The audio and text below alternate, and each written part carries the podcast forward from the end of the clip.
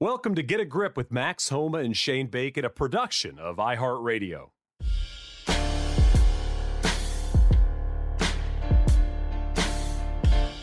Sports fans, golf fans, or just fans, it's been a minute. Welcome to Get a Grip with Max Homa and Shane Bacon. We just figured that um, when I finally accomplished the one thing in my life I was hoping to accomplish before death, we'd give people a few weeks before we talked about it. That was the plan. It's a lot to digest, Shane. Thirty-seven years, nine months, and one day. I think you said uh, it's that's a lot to digest. So, uh, I mean, we were. It almost felt fake when you sent it. It was almost like if it was anywhere near April, I would have thought it was a prank. Uh, it was cool that it wasn't. It was wild that we talked about it the week before on this podcast, and you actually did make one. Um, so run us through the whole, the shot, and then most importantly, what it felt like after the the long awaited Yeah. uh, triumph. So um, I was out in, in Walla Walla, Washington for my buddy Tim's wedding, and we I'd always wanted to play this golf course called Wine Valley. Um, a honestly because it has an awesome logo, and I just wanted to buy a hat from there. But I'd also heard the golf course was sweet as well. Uh, it was. It lived up to to all expectations. But it was me and my buddy Tim who was getting married the next day, and my buddy Jake, who I don't think you've met Jake before. You would remember him if you met him. Trust me. Um, and then the group we were playing like other threesomes, right? So behind us was Andrew Omer and Nick Woodruff and another buddy of ours, uh, Matt Kowalski, and we're on the par three eighth, and I hit it, and there's a hill to the right of the hole. It kind of looked like it was like a slope that was helping it. So I was kind of thinking if I, if like as a lefty, if I pull it a couple yards, it'll probably still be good, right? So I tug it a couple yards, and it's still pretty good. I'm like, hit the hill, hit the hill, you know, just hit the hill, get close. It lands on the hill, and it starts trickling. And, you know, it looks like it's a good shot. It looks like it's going to stop five, eight feet short the whole time. And it keeps rolling, keeps rolling, keeps rolling. And then it disappears. And none of us really know what to do. We're just kind of like, uh, you know, because I, Max, I've been tricked, man. I mean, I have, I have a lot of moments in my life that I thought I made a one. I mean, I played a waste management pre-qualifier a couple years ago, and I, I hit one behind the flag at McCormick Ranch, and I literally texted Cindy, "Hey, I made a one," and then I just wrote back, "Never mind," because the pin with the holes ball's hidden behind the flag. I was is playing a so sc- painful. Oh, I was playing a scramble years ago with my dad, my dad's best buddy, and his son. And I hit one, and we wrote down one on the scorecard, and like the group behind us is going crazy. And get up there, and there was a slope behind the hole, and it was two feet behind it. So I can't write the score before you get to we, we, we couldn't see anything. You saw green grass in the green, done. and uh, and so you know, we just it, like I've had these moments. So I knew it was in the hole, but I just wouldn't believe it. So my buddy Jake jumps in the cart and drives up, and he it was kind of one of those moments that just seemed like it was a comedy sketch. Like he jumped out of the cart before he stopped. So Yeah. the cart just slams into the curb as he's falling out. I mean, he's not the most graceful human to begin with, and he kind of runs down the hill. And now at this point, the guys behind us are on the tee, and he runs over, bends over, looks down, and aim, arms in the air. And that was when we all lost it. But yeah, I mean, you know, it'd been obviously been a running joke in my life. It'd been a running joke in my career. Been a running joke on this podcast. Uh, I wrote a, I, I had a tweet published like January first, and I predicted all this stuff for 2021. One of my predictions was Max wins at Riviera. One of my predictions was finally this is the year I get the hole in one. So there you go. I, I should just retire Twitter as well, along with my golf game. That is pretty impressive. Um, the uh, the side hill ball rolling hole in one, or even just a iron shot going in, is always the most wild because I feel like that's the most common. Um, not way to make it, but the most common. Oh my gosh, it's going to go in. Yeah, yeah, to yeah. our angle, it looks like it's going right by the hole, and then you get up there and it's eight feet short. Sometimes it's twenty feet long. You know, it, it always looks like it's going in, but it almost never does go in. So when it actually does disappear, it is a wild feeling because when you hit one right at it. Um, you could tell if it's like a little left or a little right, but when that thing is running across the green, it's always like, "Oh my gosh, go in!" And then you get up there, and it's not even an easy birdie. Um, but here, here's my question for you because I think this is like the misnomer of the hole in one. Where would you rank that shot um, as a shot you've hit in your in your career? Oh, Like, I mean, it Like was uh, it was a it, yeah, it was like a six or seven Yeah, out of ten. I mean, it was fine. It just like you like your your point. I hit a shot. I played golf yesterday at uh, at my club out here, Brookline, and like I hit an eight iron on a par three that was a way better shot. You know, I mean, it was yeah. it was five feet, but considering where the hole was and all that, it's like I hit it way more solid and kind of more what I was trying to hit it like. But dude, it was crazy. I like I had people coming. I mean, I'm the only time I ever get noticed in my life as like a I guess I'm going to use the word celebrity Influencer. very loosely. Influencer. We'll call it influencer. I mean, but I'm like, I don't. Th- I mean, I do think I've graduated An past Instagram influencer. influ- Nah, Yeah. we're all influencers. All right, Everyone's fair enough. influencing I mean, is it okay to call yourself not an influencer if you literally hate the platform that is produ- produced? no, you you have to. no, Um, you have so- to lean into it. So I like I never ever get anybody that says, "Hey, I know who you are, or I know what you do, or I like what you guys do," unless I'm at a golf place. Like that's the only time, right? Unless I'm in my element. But I had like two or three people come up to me after asking to take pictures and shit. Like I felt like kind of a big deal, you know, for a very very short amount of time. It was one of the cooler kind of days. I mean, the text messages I received, the messages on social. Uh, I'd kind of had an idea of how I would kind of approach it if and when I ever made it. It was going to be kind of like uh, basically what I did. You know, it's over. Like not going to give any more than that. Um, so yeah, it, it, it was it was a wild day. You know what stunk was my buddy Tim's wedding's the next day. Okay, my buddy Tim is like an unbelievable dude, but he's one of those guys like it's not about him. Like the situations are never about him. It's always about everybody else. Like he's definitely cool to kind of like take a step back, but you know it's his wedding weekend, so this weekend is actually all about him, and it has to be all about him. And there's like an announcement that night about my ace, and Oh, they want me to talk on it. I'm like, no, Oh, man, like this is Tim's wedding. Nobody here wants to hear about this story. We're all good, but uh, I got to give a little shout out to Joel Klatt. Klatt had a great line. He made he made his first hole in one. I believe it was last year uh, at his course out in Shady Canyon. He said the worst part about making a hole in one is everybody just wants to tell you their story about when they made their hole in one. Sure, yeah, that's so actually I've a heard great a lot point. of the, I've heard a lot of those over the last couple of weeks.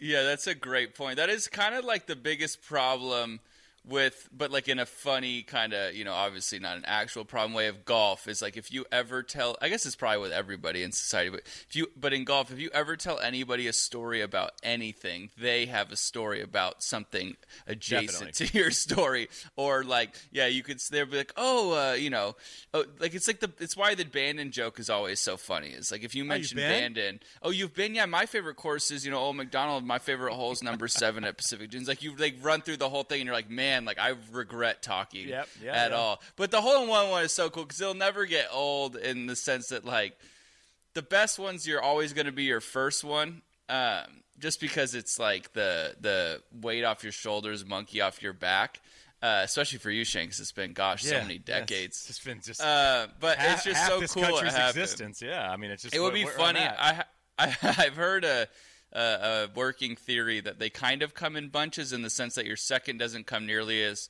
long after your first, um, which is good for you because you'll make it to your second. Um, but yeah, it's just like uh, it's weird. The whole one, I don't even think the whole one is.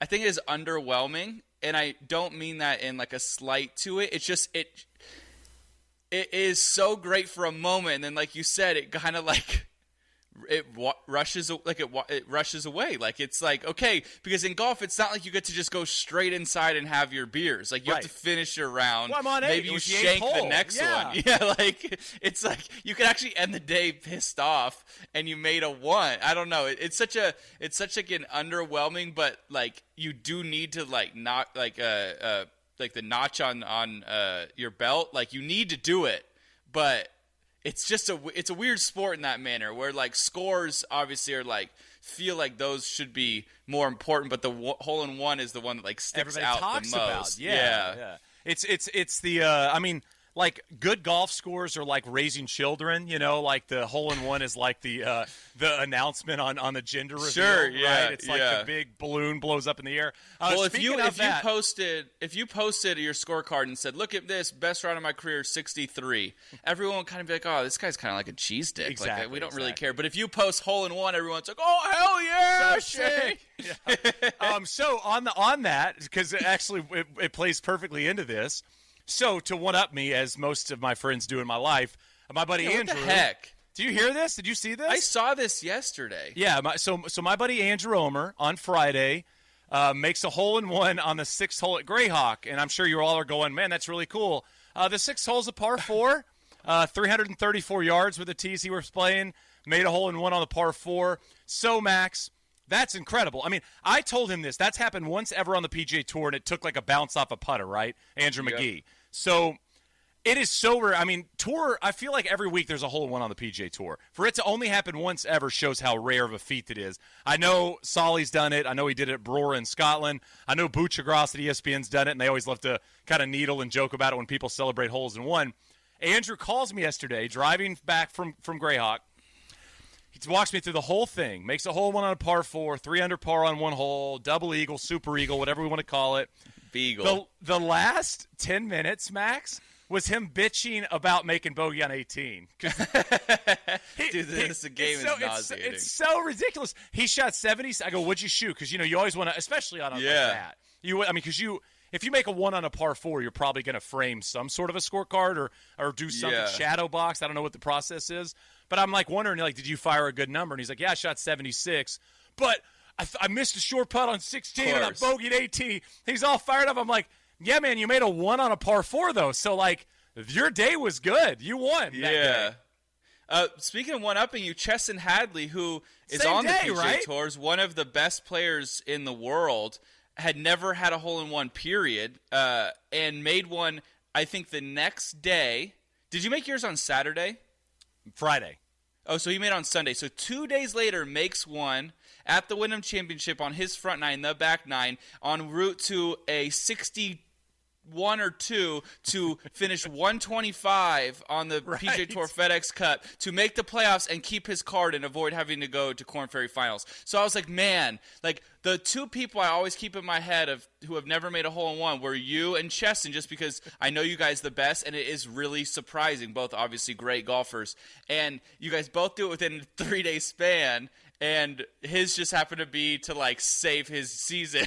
it just it didn't feel fair. It didn't feel fair to you. Yeah, my mine didn't impact my job much. I had the I ta- you know I talked about it on golf today. That was about it. So But- how did you? I have a question. How did you play uh, the rest of the round? Because I remember So- my first hole in one. I had the at the time like the best day like round in my, which made me think like, man, your attitude really does matter a little bit. Oh, so so I will I will say this. So I remember I was playing. I think it was the first ace I'd ever seen in person was Charlie Couch, who's a buddy of mine. Used to work at TaylorMade. Um, he made one blind hole, so like we didn't see it go in. And then he he didn't he didn't he was like called his dad driving to the next tee. Uh, I think we were playing AVR or somewhere that like was kind of tight in San Diego, and he pumped his hole in one ball in the shit. Like Yeah. he didn't realize that he was pegging it on the next hole. Oh, do you believe in that? Do you believe in like? Did you keep your ball? I kept it, but I mean, I just kept it because I Sure. remembered to keep it. Okay. Like, I don't, I don't think, I, honestly, I don't think I'm going to do anything with it. So I, mean, Yeah. I don't know. You know, I'm looking at it right now because all of this stuff's on my desk right now. Um, but he pumped it in the in the shit, and he was actually pretty bummed about it. I remember when he did that. um, I will say, like, the next hole was a par four because we played eight, and nine, and we were going to go to the clubhouse and like buy drinks and do all that. And um, I hit it in the fairway, and then hit like a great second shot to about 12 feet. And I told I'm walking up there, and I told uh, I told told Jake, I'm like, this this might be as impressive a hole as the hole in one if I can make three on this. Yeah. And then of course I honked Yeah. the putt. I did not make the putt, but I shot a. I hit I hit a really awesome wedge on the last to make birdie on 18 as a par five to shoot 70. I think I shot 72. Oh, so under. that's yeah. So you play great. So yeah, I mean, I, it was funny because I I didn't care what I shot. I was hitting it well, and nothing was really going in. And then towards the end, I'm like, I need to probably. I think that birdie. I think though that's the point though is you kind of don't care because it's like the elation Yeah. of it. Um, You're checking I- your phone like you're all your time. You guys like every time you look at your phone, you have 47 messages or whatever, and you're like, I'm not going to Yeah. get back to all these people. You're inevitably going to do the thing where you ignore the one person that sends you the "Oh, I wasn't good enough for a response" text. Right? Sure, Like yeah. that's the one person you don't respond to. But I think you were top. You were one of the first three people I messaged. You, I, I, I was I so I was really excited. Um, and it was a bummer because we planned on trying to do a podcast that night if it happened, and of course, like, like you had to go dinner. do. You, yeah, it's like was the worst possible day. I'm gonna do because you know what? I'm gonna I'm gonna t- I'm gonna go back a little bit on this. When you said that you know the worst part or one of the worst parts about the whole one is hearing everybody else's whole one. There are I think times when those stories are really funny or great, and it just uh, you know, some of them are just, oh, I, you know, it's just a way to, to brag. In this case, and I apologize to do this, I have a funny one uh, for, for, for myself, so I'm just going to lean right Is into your what first the common one? Is this your first does. one No, ever? no, Okay. no. So um, you've made how it- many, real quick? You've made how many? Eight. Okay. Are you? Um, wait a minute. Your your IQ is way too high to guess on eight. Do you feel like you're firmly at eight? I hate. I hate counting a few of them because they were on the par three course I grew up at, but I was like 11 and Okay. 12 years old, so like it didn't feel like it doesn't feel scummy. Well, you're But- hitting like a nine or an eight iron from 105 yards. To me, yeah, that's like a full. I mean, my first shot. one was a sandwich, but I was 10 years old, so it's like feels felt okay. I was 10. You should, I mean, you should, no yeah, one. you, should, you should play pro golf. Yeah, um, Foreshadowing. But my the funniest one ever uh, is I'm playing uh, a drunk like have fun day. We, we used to do that in Long Beach to like not be burnt out of golf, and with five of us. And like college. What, what, time is what time? no, no, no. This is like uh, like you know three, four years ago. We Okay, if- okay. We would always we would try to make sure that one day every couple months when we were like playing a lot of tournament golf, we would get the boys together and have a fun day at the golf course where we did not care. Like we just had fun. So um, we got on the tees, five of us. It's uh, and one of the guys, the guy who w- we would always do it with, uh, Mallinger, uh, who was also playing professional at the time. Uh, we got on the tee and we would very oftentimes say, "Hey, you want to do thousand dollar holes in one today? Make a hole in one. It's a thousand dollars." We had done it do- dozens of times before, and I'm like, "Yeah, let's do it." And my buddy Ray, who loves to gamble, said no. Come I'm like, on. that's weird, but who Come cares? on. Whatever. Well, M- Mally goes out there and birdies the first seven holes. I tell him great putt on the eighth from 12 feet, and it horseshoe lip lips out. So that was my bad, John, if you're listening.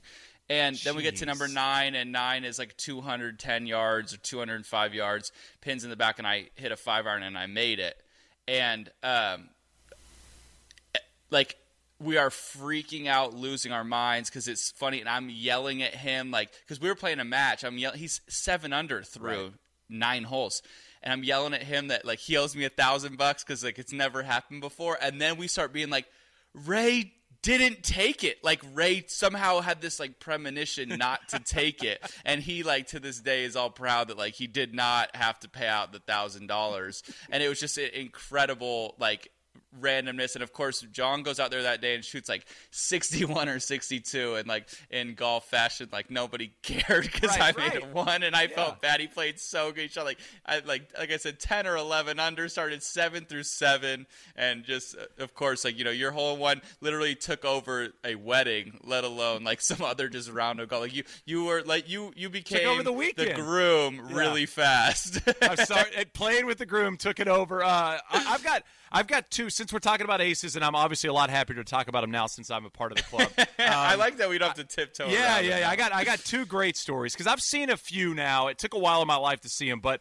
um, one of them, and I think I've, I've told you this story before. I'm not sure I've told on this podcast, but uh, back like in 2016, 17, 18, Faxon, you know, we we've been on the road with Fox. We always are playing golf, and Faxon got on this big Mulligan recall run where you'd play Yeah. Mulligan recall. I guess Louis kind of taught him the recall That was the game. one, yeah, where he makes the double eagle and Yeah, He- Louis makes the double eagle. So, so we were playing. We were actually we were playing golf at San Diego as well, and um, hole Fax was playing great, like six under, five six under, and makes a hole in one on nine, and we and we recall it. So he has to Oh, hit the God, shot that's so- again, that's so bad. and he almost makes it again. Max, I mean, he hits it like Oh, a wow. foot.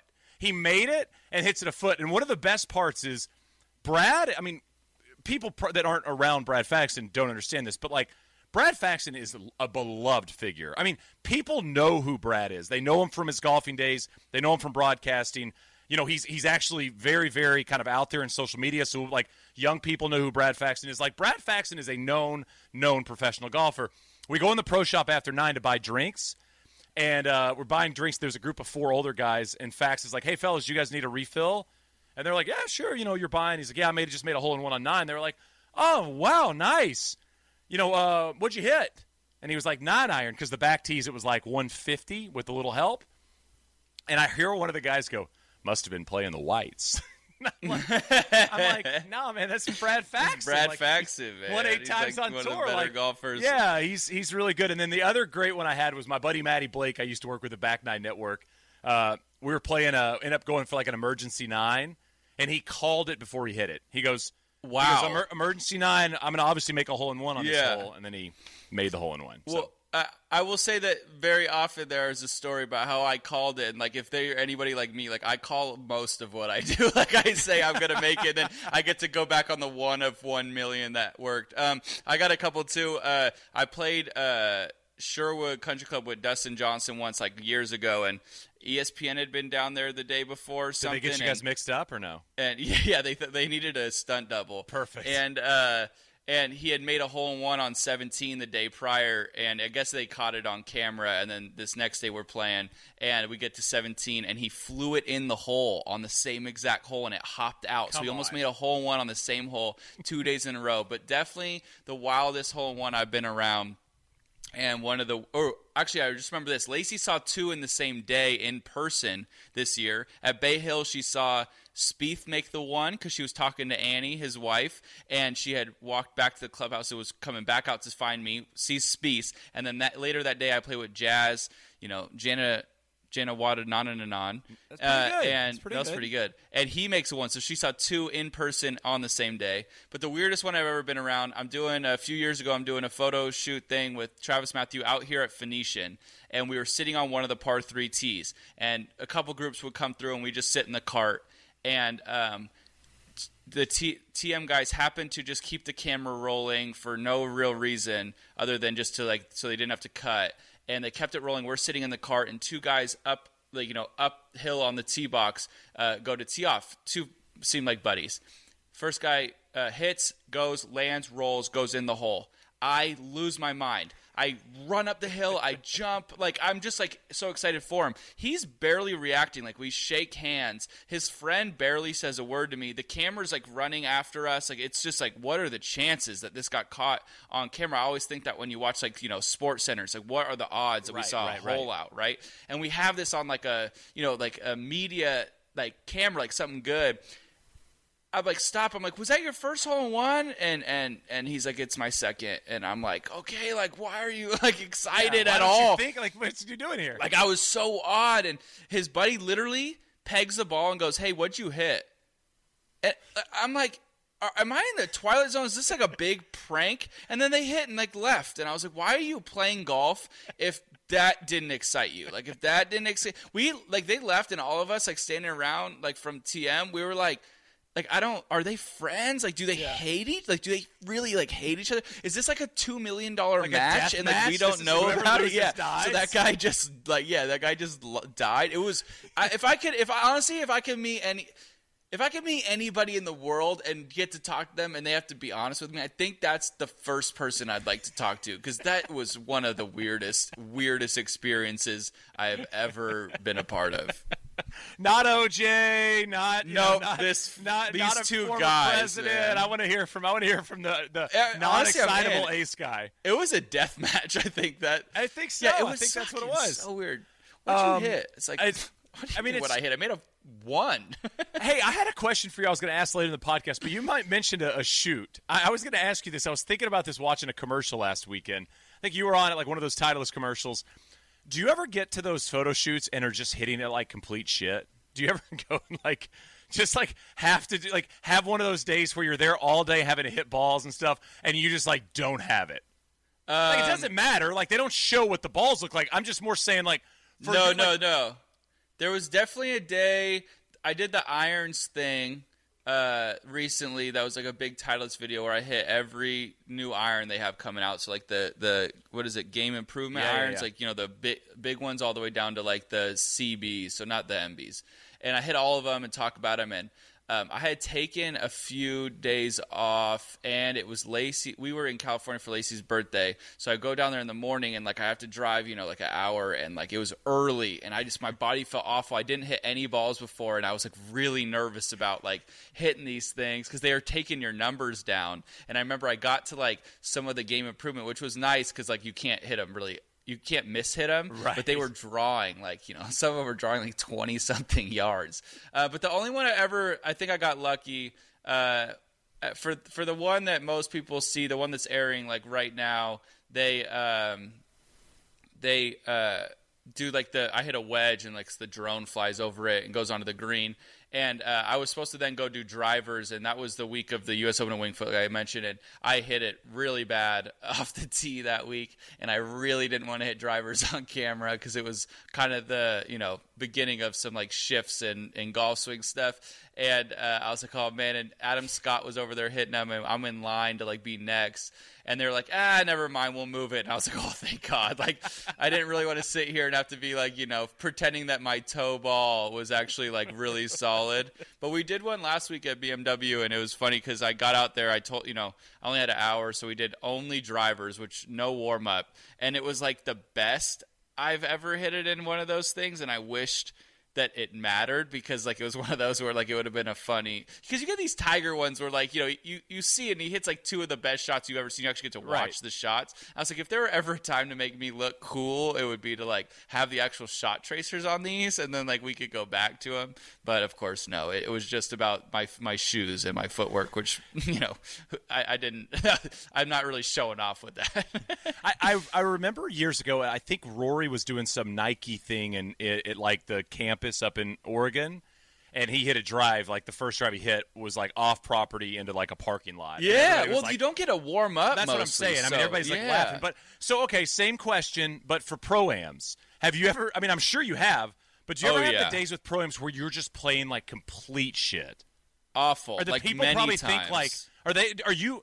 Are you thinking now? You're obviously doing your job and you're going through getting ready for a tournament. But you ever thinking to yourself like, man, these, these guys must be going, Yeah. what's happening? Well, especially back in like 2017. Not Oh, that I was playing the Wednesday proams, but I play the Monday and then the Saturday proams, which were made for people who missed the cut and really, really need money. um, so I'd play those, and I was every time I'd be like, "Gosh!" And like you could hear them, or or you could feel them feel bad for you. Like you could feel it, or you get sometimes like, "Oh, you know, do you." know, you on tour, you know, it's like you get the on tour question, like, yeah, I am, man. Like, So it's not my tour? first year, and it's like, oh, this is just so hard to listen to. Uh, because the thing is, is if you go around a day, in my opinion, if you go around a day and you kind of like mishit it around, but like you know, you keep it relatively in play, and you know, even if you shoot a few over, like it's pretty easy to tell that like you know, oh, I missed it, but it's pr- it's pretty good. But when I was playing bad, and when some people are playing bad, like your misses are like when they're when you have a really big miss, it's like that seems like that's impossible for a professional golfer to have. So, uh, or at least a PGA Tour golfer to have. So that's when you get like the guys being like, "Oh man, you know, you want to hit another one?" And you're like, "Please stop patronizing me." Like, um, but uh, I don't know. Th- those are those are the tough. Those are the tough ones. Um, but yeah, I mean, you definitely have a lot of bad. I heard a funny story yesterday. I won't use the uh, pro's name, but uh, I guess like he had played, he was on tour, played a tournament, went off property because he missed the cut on uh, Saturday, and went and played with uh, you know his buddy and then a few members that he didn't know. And I guess on like he was like a he shot like 81 on one of the holes. He had like a shot from the middle of the fairway with a hybrid and like cold topped it into the shit. And uh, you know one of his buddies uh, buddies the member was like, hey, um, you know, so. Uh, you know what what you know what what tour is he on and he's like uh the P, the PGA tour and he's like really and he's like yeah like he's here cuz he just played like this tournament this week and he's like he played in that and like it's just like you get days like that cuz there there's a there's an unfair expectation of what profe- Of like course, PGA of tour. I mean like We talk about this all the time. yeah, like you said, Rory hits it off property. I mean, when I played with him the other day, uh, two weeks ago, he like hit it right. I mean, we found the ball, but it was like so far right, and it's like every literally everyone miss it does it. I mean, yeah. JT topped it this year. It just happens, but it obviously happens less. But if you were to see every shot, every all of us hit, you would think, oh my god, like you guys missed it a lot. But the thing is, is when you watch the highlight reel, it's like not even one time off the you know edge of the fairway. So it's just it's kind of a funny thing. It is definitely an uncomfortable feeling when you are. Uh, when you are not playing well in front of a bunch of strangers that like expect a lot from you, it's frightening. Actually, You ever got a tip? You ever got like a like a tip from a pro am player? You know, like, a, like a golf tip? Like have I not- told you my tip I gave the guy that was like the worst tip ever? Have I No, ever told you no, this story? I don't think so. Dude, I was playing a pro am on a Saturday once again, missed the cut at Torrey Pines. I play with these guys, freaking awesome dudes. Um, I think you get a little more sympathy on Saturday because they know you missed the cut and you're not Right. probably in the best mood. Um, but I play with these awesome guys, and on the first hole, guy hits his drive. It's not very good at all, and he goes, "Hey." and I like I appreciate this when they say this because I don't like to give tips out unless you ask me for a tip because I'm not gonna like go over and be like, hey, you should try this and this and this. So he comes over and goes, hey, if you don't mind, like, could you give me a tip on my driver? Like, I don't, I don't really get it off the ground. And I'm like, yeah, let me look at the next one or whatever. So he hits the next one. It's Torrey Pines, freaking hardest golf course ever to hit driver. You know, it's narrow fairways and long. So he's like, okay, so I watch the next one. I give him this tip, and so the next 12 tee shots or 11 tee shots he has to hit, uh, he tops every single one of them. And I'm like looking at Joe like, dude, this might be the worst tip I've ever given somebody. It's not working at all. And on the last hole, he pipes one right down the middle and he comes up to me and goes man i just want to say thank you so much. I love that tip. I know i haven't been driving it great but like i really really get the tip and like you know i, I appreciate appreciative of it and i really think it's right. And i'm like it can't be right. We're we're one for 12 on ball in air. So what'd Like, you tell him? Like, what were you what were you telling the guy? oh it was so long ago. It was like, Was like it like move it up in your stance or something? I honestly you can't know remember Okay, okay, okay. I, I w- if I could remember, I wish I could tell you because I would tell nobody to ever do it. Like it clearly was just the worst advice that was ever presented to anyone. I, I have a good, I have a I have a dumb I I have a good idea actually that I'm going to present now because we're talking about this and it just came to me. But we spend so much time worrying about uh, uh, the next video that will be viral and what's going to attach itself to the young cultural out there. Why don't they do the random dude fakes being a pro am player and he's terrible at golf and the whole time he's like you get a caddy and they're like really working on stuff but he's like legitimately like an 18 handicap. You just have a fake pro golfer playing a pro am and like he all That every shot's really good idea. every shot's an excuse.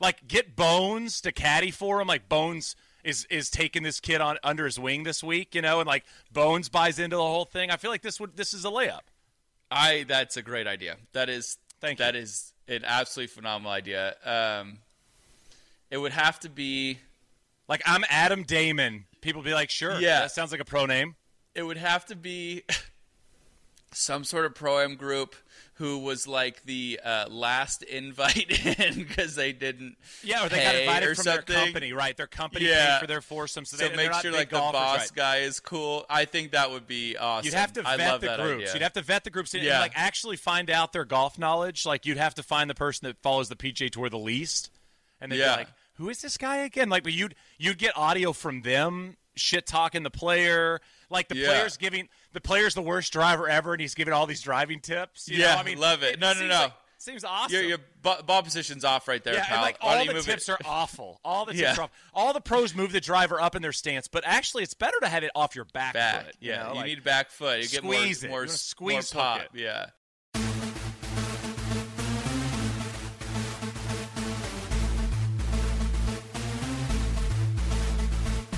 we haven't checked in since the BMW.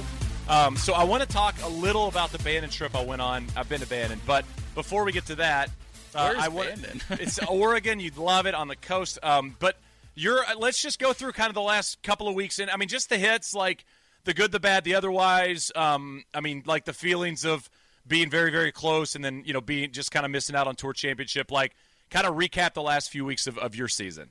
Yeah, it's cool. Uh, didn't play particularly good Thursday of uh, uh, Northern Trust, and then went out there Friday and played one of my favorite rounds. I played like I felt like at that point I needed to make the cut to keep my hopes of tour championship alive. Went out there and just played freaking awesome, and I played well all week. And Would you just shoot never, that Friday? Uh, five five under. It should have. It could have easily been like seven or eight. I missed two putts inside of four or five feet, and like I played, just played really good. And um, putter's been really cold since like the Open, and yeah, just uh, went out there the next uh, two days, kept hitting it really well. Uh, just didn't putt it well, and then went to Caves Valley, and um, you know, really cool property. Uh, really, really cool property. Um, I mean, I, I didn't. I, it's not the time of year to play. I, I think if it was firm, it would have been a little bit harder. Um, but it's like the perfect uh, golf course where I would say like, like to to use Omer as an example. Um, where I was thinking like Pete, my buddy Pete. Like if I bring Pete out there, um, Pete's a pretty good player, man. He's like a four or five handicap. He's good. I, I would never lose to him out there. Um, in in a like with strokes. I'm saying Gotcha, I yeah, would yeah. kick the shit out of him. Like But, that like, would be a we good play that'd be a good get a grip versus no laying up uh, It would be better, plays dude, because they would have one guy who hits it far enough to get to the holes. But like for us, it's like it was like a not a. It's the opposite of a pitching putt because it's a lot of long irons in. But it just that's where everybody kind of thrives. It's open, and even if you hit it in the rough, it just did not matter. So it became a putting contest. Um, and uh, it's not fun to have a putting contest. We're not putting very Right, well, yeah. and that's kind of what it felt like. So it was a huge bummer, man. I was very disappointed in myself, um, but the game's really cool. So like, or is in a good spot. So that's cool. Um, so that was fun, but it was a really cool, uh, you know, cool couple last couple weeks to have like the um, excitement and everything. Like it's uh, you're kind of in that position, which is sweet, um, and it, it's fun, you know.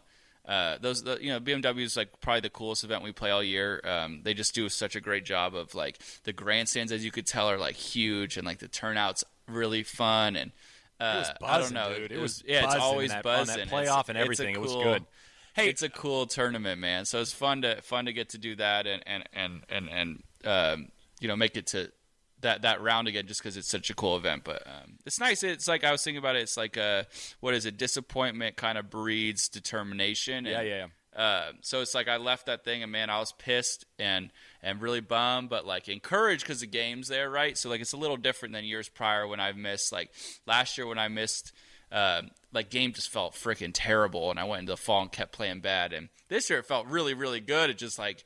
Uh, I can't get the ball in the hole. I'm just not having very much fun. So like that's the cool part. Leaving determined. I was uh, even texting uh, Taylor messaging him and he's like on kind of the same wave as me it's kind of fun to have another buddy be like dude he was like you know i typically take you know a bunch of days off after and he's got a little baby new baby girl he's like but i'm like itching to get back and get going so it's like cool when you know i got a little crew i had dinner with joel yesterday and um, you know he was talking about the same thing so it's cool we got a little crew of guys who are like equally as pissed off um, Yeah, yeah, yeah. like want to put like had so a, had had great years. I mean, that's Had great years, That's the cool thing is like you guys, have, Yeah. like you.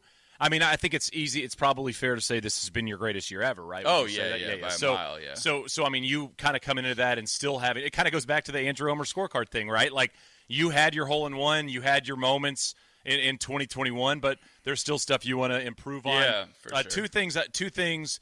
One, and you tweeted this, and uh, and I used it on air on golf today, uh, kind of on Monday. But and I think you were kind of touching on it a little bit. But everybody under par at a playoff event seems a little weird. I mean, it's got to. It just. I. I. Here's my point on this, Max. Tell me if you agree with this.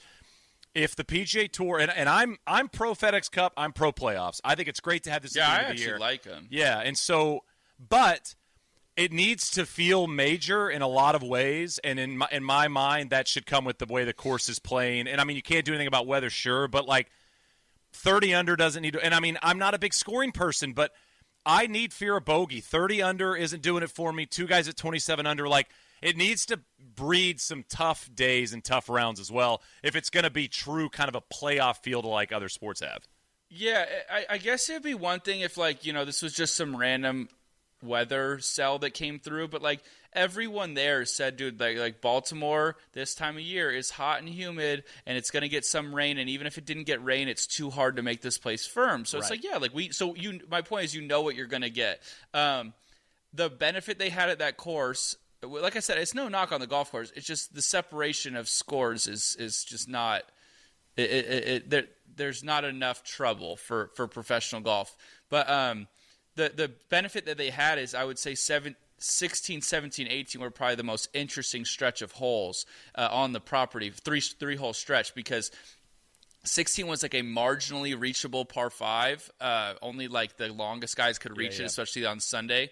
And then 17 is like a downhill, kind of like scary tee ball. Um, and then you know Pat uh, Cantlay hits it in the water, um, so it's a little bit more of a dicey hole. And then 18 was easily the hardest hole on the golf course. It was. Um, it was uphill uh, to people's uh, eye on TV because I watched it on my way home from the uh, tournament. Uh, you can't tell how uphill that second shot is, and and the lie you're hitting it off of is like very steep uphill. And Bryson made it look short, but I mean, I hit because we had a little into the wind that that uh, morning. I had fi- I hit five iron in that green, Wow. and it's pretty small, and like the pin, uh, there's left is not very good, and right's obviously water. So I feel like it was cool in the in the, in the manner that the uh, the last few holes had some teeth, and they were exciting and there was some variance but yeah i'm with you like dude you need to th- there you there has to be more tr- trouble or something. Like there has, like you said, there has to be a fear of a bogey because you know it's just if not, then we are kind of just putting for either par or birdie, yeah. and it's just like who fills Look who's in the playoff. The playoff was the number one and number two in strokes gained putting that week. Which playoff. is cool. I like I like variety for the season. I think we've talked about this. I like having a Hilton Head and then having a Caves Valley. Right, I like right, right. having a um, Players API, Championship. Yep. Yeah, and then having like a PGA West. Like I like having all that. I'm cool with all that. My problem it's not again it's not a problem whatever but it was both events because of the weather were felt the same to me. They were really okay. really really soft obviously. We had a freaking hurricane come through and shout out to everybody dealing with, with that. That's been awful. But we had a hurricane come through and miracle got to play like the grounds crew did an unbelievable job. It was way less soft i mean dude it was as it wasn't even as soft there as it was at caves the next week which was incredible what they were able to do but we go and you basically play the same event two times in a row. It's longer golf courses, obviously soft because of the weather, and it felt like a bit of like a who could make the most birdie. Uh, uh, birdie putts from like 12 to 15 feet. And I don't know, it just felt a little one dimensional, especially caves. I, I guess the point about caves is I think it's a beautiful place. I would go there a hundred times out of a hundred if I got an invite to just go. Um, I th- thought it was an amazing property, and the people there are so cool the pro the thing that it teaches us i hope to god is stop making golf courses longer. Like it's not doing any good. It's doing no good to make golf course longer because it's not helping the amateur who who already d- struggles to hit a five iron. And it's not making it harder for us because it's just going to be the same thing. You make the holes bigger, they make the fairways wider, and then they make the greens bigger. It's like, dude, you're like asking for you're me to feel comfortable with a five hands. iron. Yeah. Like, yeah, it just feel, felt easy. So it's like, let's get back to like using, you know, some creativity and and you know, you look at the one guy. I had a cool conversation with Scavron a few days ago, and we were talking about this because I was explaining the golf course to him, and it's like Pete Dye, I guess, back in the day got kind of a bad rap because his courses were over the top, right? I mean, like they were almost too hard. Right. And now he's the only person whose courses keep standing up to this, like whether it's a distance boom or just better golf, whatever. I don't. I'm not even going to make a point on it. It's just right. whichever side you think. But the, he's the only guy who the courses still stand up to. And what they are is they're a little more quirky. Get quirky. Make make it awkward, make it blind, make it this and that, like stuff that I don't typically like about that. That's one avenue to make this thing harder because it is not what we are doing with 70 when I saw that scorecard, it was 75 something, 7600 yards and soft as hell like my ball didn't roll a foot. And I mean, you're just eating it up. You're pissed at one under par, and it's amazing. And uh, the the funny other funny thing is, is like, you know, I, I'm typically on the side of you know the no uh, lift clean and place thing. I know there's always like a big uh, uh, you know frustration. Everybody freaks out one way or the other, right? The first two days, man. Like if we didn't play lift clean and place, it really would have been circus golf. Like it was I mean, there was so much mud on the golf balls because, of, like I said, the time of year. So it's like, man, that would have been the only way to make this thing hard. But is that? I don't think that's like entertaining no. to watch. Like that would just been watching golf players straight up guess all yeah. day. It's luck because I typically, as someone who's struggled to chip, I love lift clean in place because it helps me around the greens. I can move the ball to a really good lie, especially if it's grainy. Um, because I'm always of the fan of I don't think playing mud balls is is a true test of golf. It's luck. It's who gets the most, who gets the least. Like it's not. That's not a great game to play, but it does really help around the green. So I'm usually a proponent of, you know, as someone who struggles with it, I like it, but I know that it almost feels like the lift, clean, and cheat thing. So I don't usually like it, and, and and for the game of golf. But this week it was like, man, you have to have it, and then it just became, man, this is pretty apparent that bigger golf courses for tournament golf are not it, but they are it for um, your buddies and and and trips and and outings and like things of that manner because it is awesome.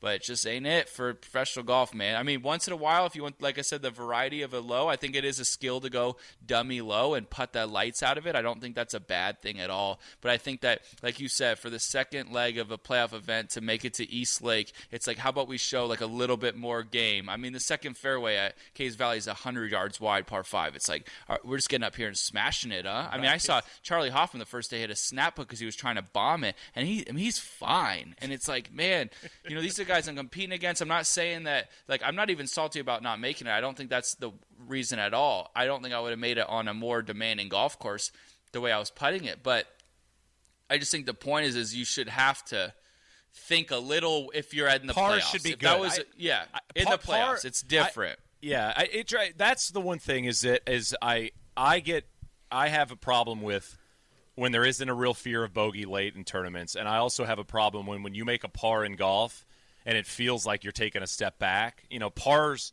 Yes, No matter how good you are, pars are a celebrated score. They should be a celebrated score, right?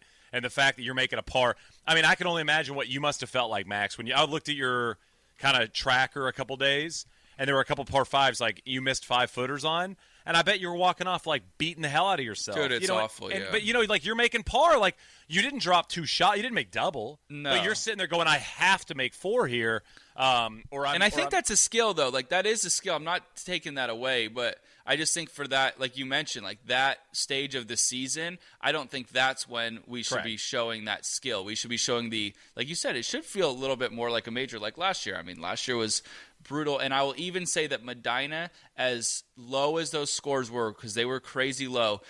If you look at the bottom of that leaderboard, where you'll probably find a name that rhymes with coma, uh, the scores were a lot higher than they were at Caves. Like there was, you know, I shot five over one day. Like it, it was a lot harder. Right. So uh, there, there's something to that. I understand that the lowest scores were low, but at least you get a, a dip. And this one is like, you know, I played with Colin on Sunday, and we both went out there, played pretty good, and shot three under. And it was just like, man, they just, I, I don't, I don't know how you shoot over here, and I also think shooting like eight or nine under would be awesome. But it, it really felt like you would just get dumb hot with the putter to, to do that. So it's like I didn't feel like like he hit it like he always does really well. I hit it really well that day, and it was kind of like, uh, you know, like Couple where are we went in, add? right. Yeah, it's Yeah. like yeah, it's like Drop you know the the, shot times where somebody did anything, yeah, it was made a 15 footer. So it just felt kind of odd. But again, it uh, these events are so cool at late in the season because they do. Whenever anybody goes like, man, what a leaderboard though. It's like yeah, well, like it's going to be. That's the cool part about golf is 70 when you get the 70 best players in the world, you're going to get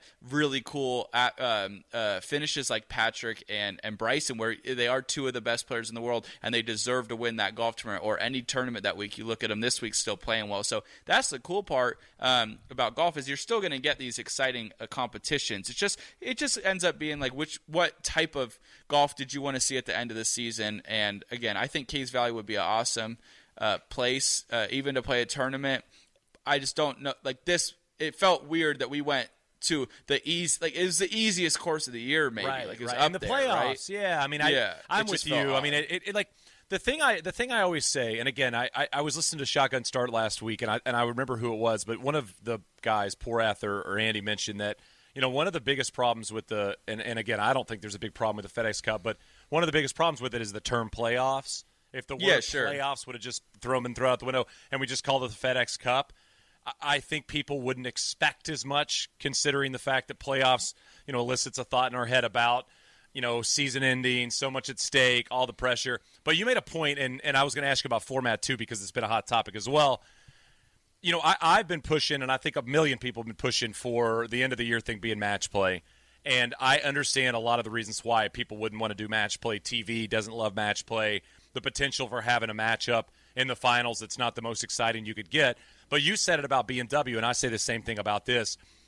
If you're the PGA Tour and your goal is to get the 30 best players in the world playing like playing at the end of the year, then you can't you can't land a disappointing finale. Even if it's let's just say two lesser names. I'm not saying these players aren't exciting, but let's say it's Kevin Na versus Billy Horschel, right? And it's not Bryson versus Koepka or something. Like to me, it's like that does it doesn't matter. Like the NBA doesn't complain when it's not you know Lakers Celtics, right? And then NFL doesn't complain when it's not Cowboys Patriots. Like you celebrate who's standing at the end because those are the players that were the best. So like with all the format talk, do you care? Do you look at it one way or the other? Like, do you like the way it's set up with the staggered start at the Tour Championship? Like, where are you kind of at with it? Because I've seen a lot of players kind of speak on this as of late. Yeah, I think this format's uh, best option, so I'm cool with it. Is it weird? Yeah, but it's not that freaking weird. Like, After I day think- one, it doesn't feel weird. I don't think. No, I think the people that complain about it are just trying to find something to complain about about how weird it is. I mean, because it's it's not weird. It, you're giving a leg up to people. Um, yeah, sure, that's not exactly playoffs. Golf is obviously a different sport than football and basketball. But yeah, like you said, after the first day, we were just watching a golf tournament. People are under more under par than other people. It's like Right. very normal. The match Um, play you don't like? Like, would you be in on that or no, just no. I think that the idea of it, like the the, the core uh, baseline idea of it, is is awesome. But I, th- the more I think about it, it's just like you mentioned already. It's so bad for TV that it just would do terrible. I mean, you have. It's why the last day of Austin, uh, the WGC in Austin, which is the cool. I love match play. It's my favorite type of golf to watch. It's it's different, but that last day sucks because you hit see two shots and then they walk for five minutes, and it's just like, man, this is really slow, and like you need. I have a solution actually, for that. I have a solution for this. It's actually why I liked a little bit the old FedEx Cup uh, finale when it was really freaking confusing, but it was fun because it made the TV people and like you know which is something that we've you know kind of complained about a little bit but it makes the tv people jump around and be like oh if shane misses this putt and then max makes this putt. It flips and it affects dj who's in the last group. It's like almost like you got like an overload of stimulation where i feel like even now you know patrick and uh, rahm are kind of running away a little bit. Like if if if one of them runs away from the other then it gets boring again. But what is your solution to the match play thing? Because I, I that's where always my fear goes because i don't even really like to watch the last day of that austin event. So, so I have an idea. So I think you know you, you do single elimination. You start the tournament on on Friday or Saturday. Okay, so the first day is Friday or Saturday. So that's probably Saturday, more of a prime time day, right? Because the, my thing is is we focus so much on the final day in terms of ratings and interest and viewership. But it doesn't matter what round it is if you get great numbers, right? I wrote out a, a list of some of the first round matchups. I mean, uh, I think I think Bryson Reed was one of the first round matchups. Um, there was a chance that it'd be Rory Cantlay in the second round, Dustin Johnson Finau in the second round. I mean, like you're going to get these star-studded matches, right? A, that is unbelievable for gambling. I mean, every PGA Tour and every network. I mean, we just uh, inked the deal, you know, with PointsBet. I mean, there is a lot of intrigue in gambling. What better to bet on than a match play format, right? You're basically betting, you know, Br- Bryson Reed. You're betting it. It's one match. So you do that Friday, Saturday. But you're that- but but the betting the, that betting already like I know it. I know like, it already exists, but I, I think it's an, it's an easier thing to promote. Follow, It's more okay. promotable. It's Gotcha. eas- it's easier for the everyday, maybe the not not not dedicated gambler that's checking every day, that's doing Yeah. kind of those first and second round matchups. This might make it more intriguing to go put a bet on. So basically, my idea is you're kind of prime time are those first two days. So why not put those Saturday, Sunday, and you can end the tournament on Wednesday? My idea for the Wednesday one is this is the last day of tour, right? This is the last day of the tour. This is your chance to celebrate what's gone down the last year, or in this case, over a year, right, with the super season. So basically, you just cut together these vignettes of highlights, huge moments, best putts, shots of the year, like all that stuff. All that could carry you between the walks. You know, I mean, if you've got Bryson, you could easily cut together the wins of his, right? And you could walk through that, and that's an easy thing to fill dead air. And then you could go, you know, here's Paul Azinger's five best putts of the year. Here's Dan Hicks's five most impactful drives of the year. Here's Bones' five best caddy decisions. I just feel like that it's it's it's thinking outside the box on the broadcast because you've got to do something between the time. Like you said, if you're just showing them walking, it's almost unwatchable. But you could make it more of an entertainment final day where you're reminding everybody how great the year was, the great moments, and you're also showing these two players battle it out for the FedEx Cup. I just feel like it could be a little bit more of a spectacle that final day. Yeah, I hear you. The, here's your. This is kind of goes back to I guess the biggest crux of the issue, or one of the biggest cruxes is if you finish that tournament on Wednesday, the next tournament starts. We would have to travel the next one, so it's like it's. We, I think they have a week need to- off this week, though. I think this time, I think this year there's a week off, and so I mean, I guess you just kind of have to build that in, right? Well, I have. Because in there, in the week week, off, I've- in the week off tour, in the week off next year. I mean, the week off next It's week. next week, so if we went into Wednesday though, then that's your week off. So then we have another tournament Gotcha, like gotcha, seven gotcha. days. So it's like almost like it- it's all. It's already crazy that the tour finish finishes and then 12 days later 10 days later we have a tournament Right. like seven days later maybe it wouldn't even matter at that point just send it and like let's get going but uh i don't know i mean i'm with you in the idea of like being outside the box i, I really am I, I don't i don't in my I, I'm with you. Also, I never thought about it like this. As long as you get one or two great days of ratings, it doesn't matter which days Doesn't matter, are. So that's another great way to look at it. I think maybe deep down it would be a bit of a disservice to FedEx Cup and or FedEx and the FedEx Cup if the last day is kind of like, man, you're lucky if you get to watch it because it's like you know not most people on a I mean, Wednesday, but you can Tuesday. maybe do it West Coast prime time. I, I mean, uh, listen, these are these are very loose suggestions. No, no, and I that, like the suggestions. I like. No, I'm just saying. I think the outside the box is the best way to think about it. Is like let's find something that is different. Um, and and, and I I just don't.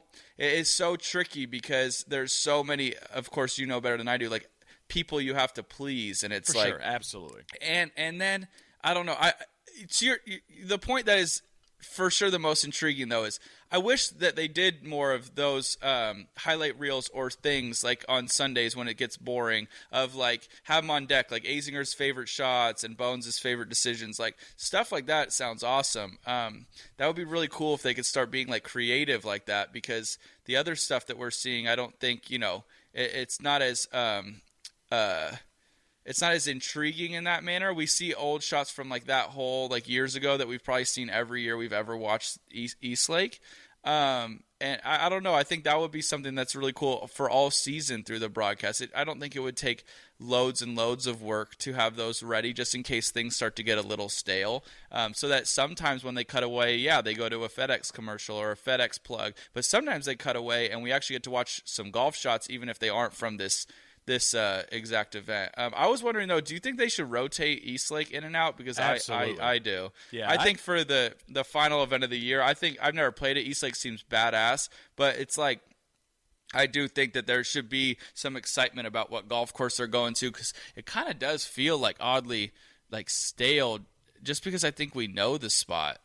Well, you know, like two holes. I, I think this is Yeah. something I've been hearing people clamor about. Is I feel like you kind of know nine and you know eighteen, um, but you might not, and you know fifteen. But some of the other holes maybe aren't the kind that attach themselves to the golf. Well, I think it's a great course, but all the holes look the same. For sure, it's a great sure. golf course, but I think on TV it's like really hard to tell what hole you're on. Okay, so so the PGA Tour, uh, you know, the PGA Tour has done a great, great job at turning golf into entertainment. I mean, I think that's something that they've done great at. Is golf has become a very solid entertainment product. You know, the tour's great, the players are great.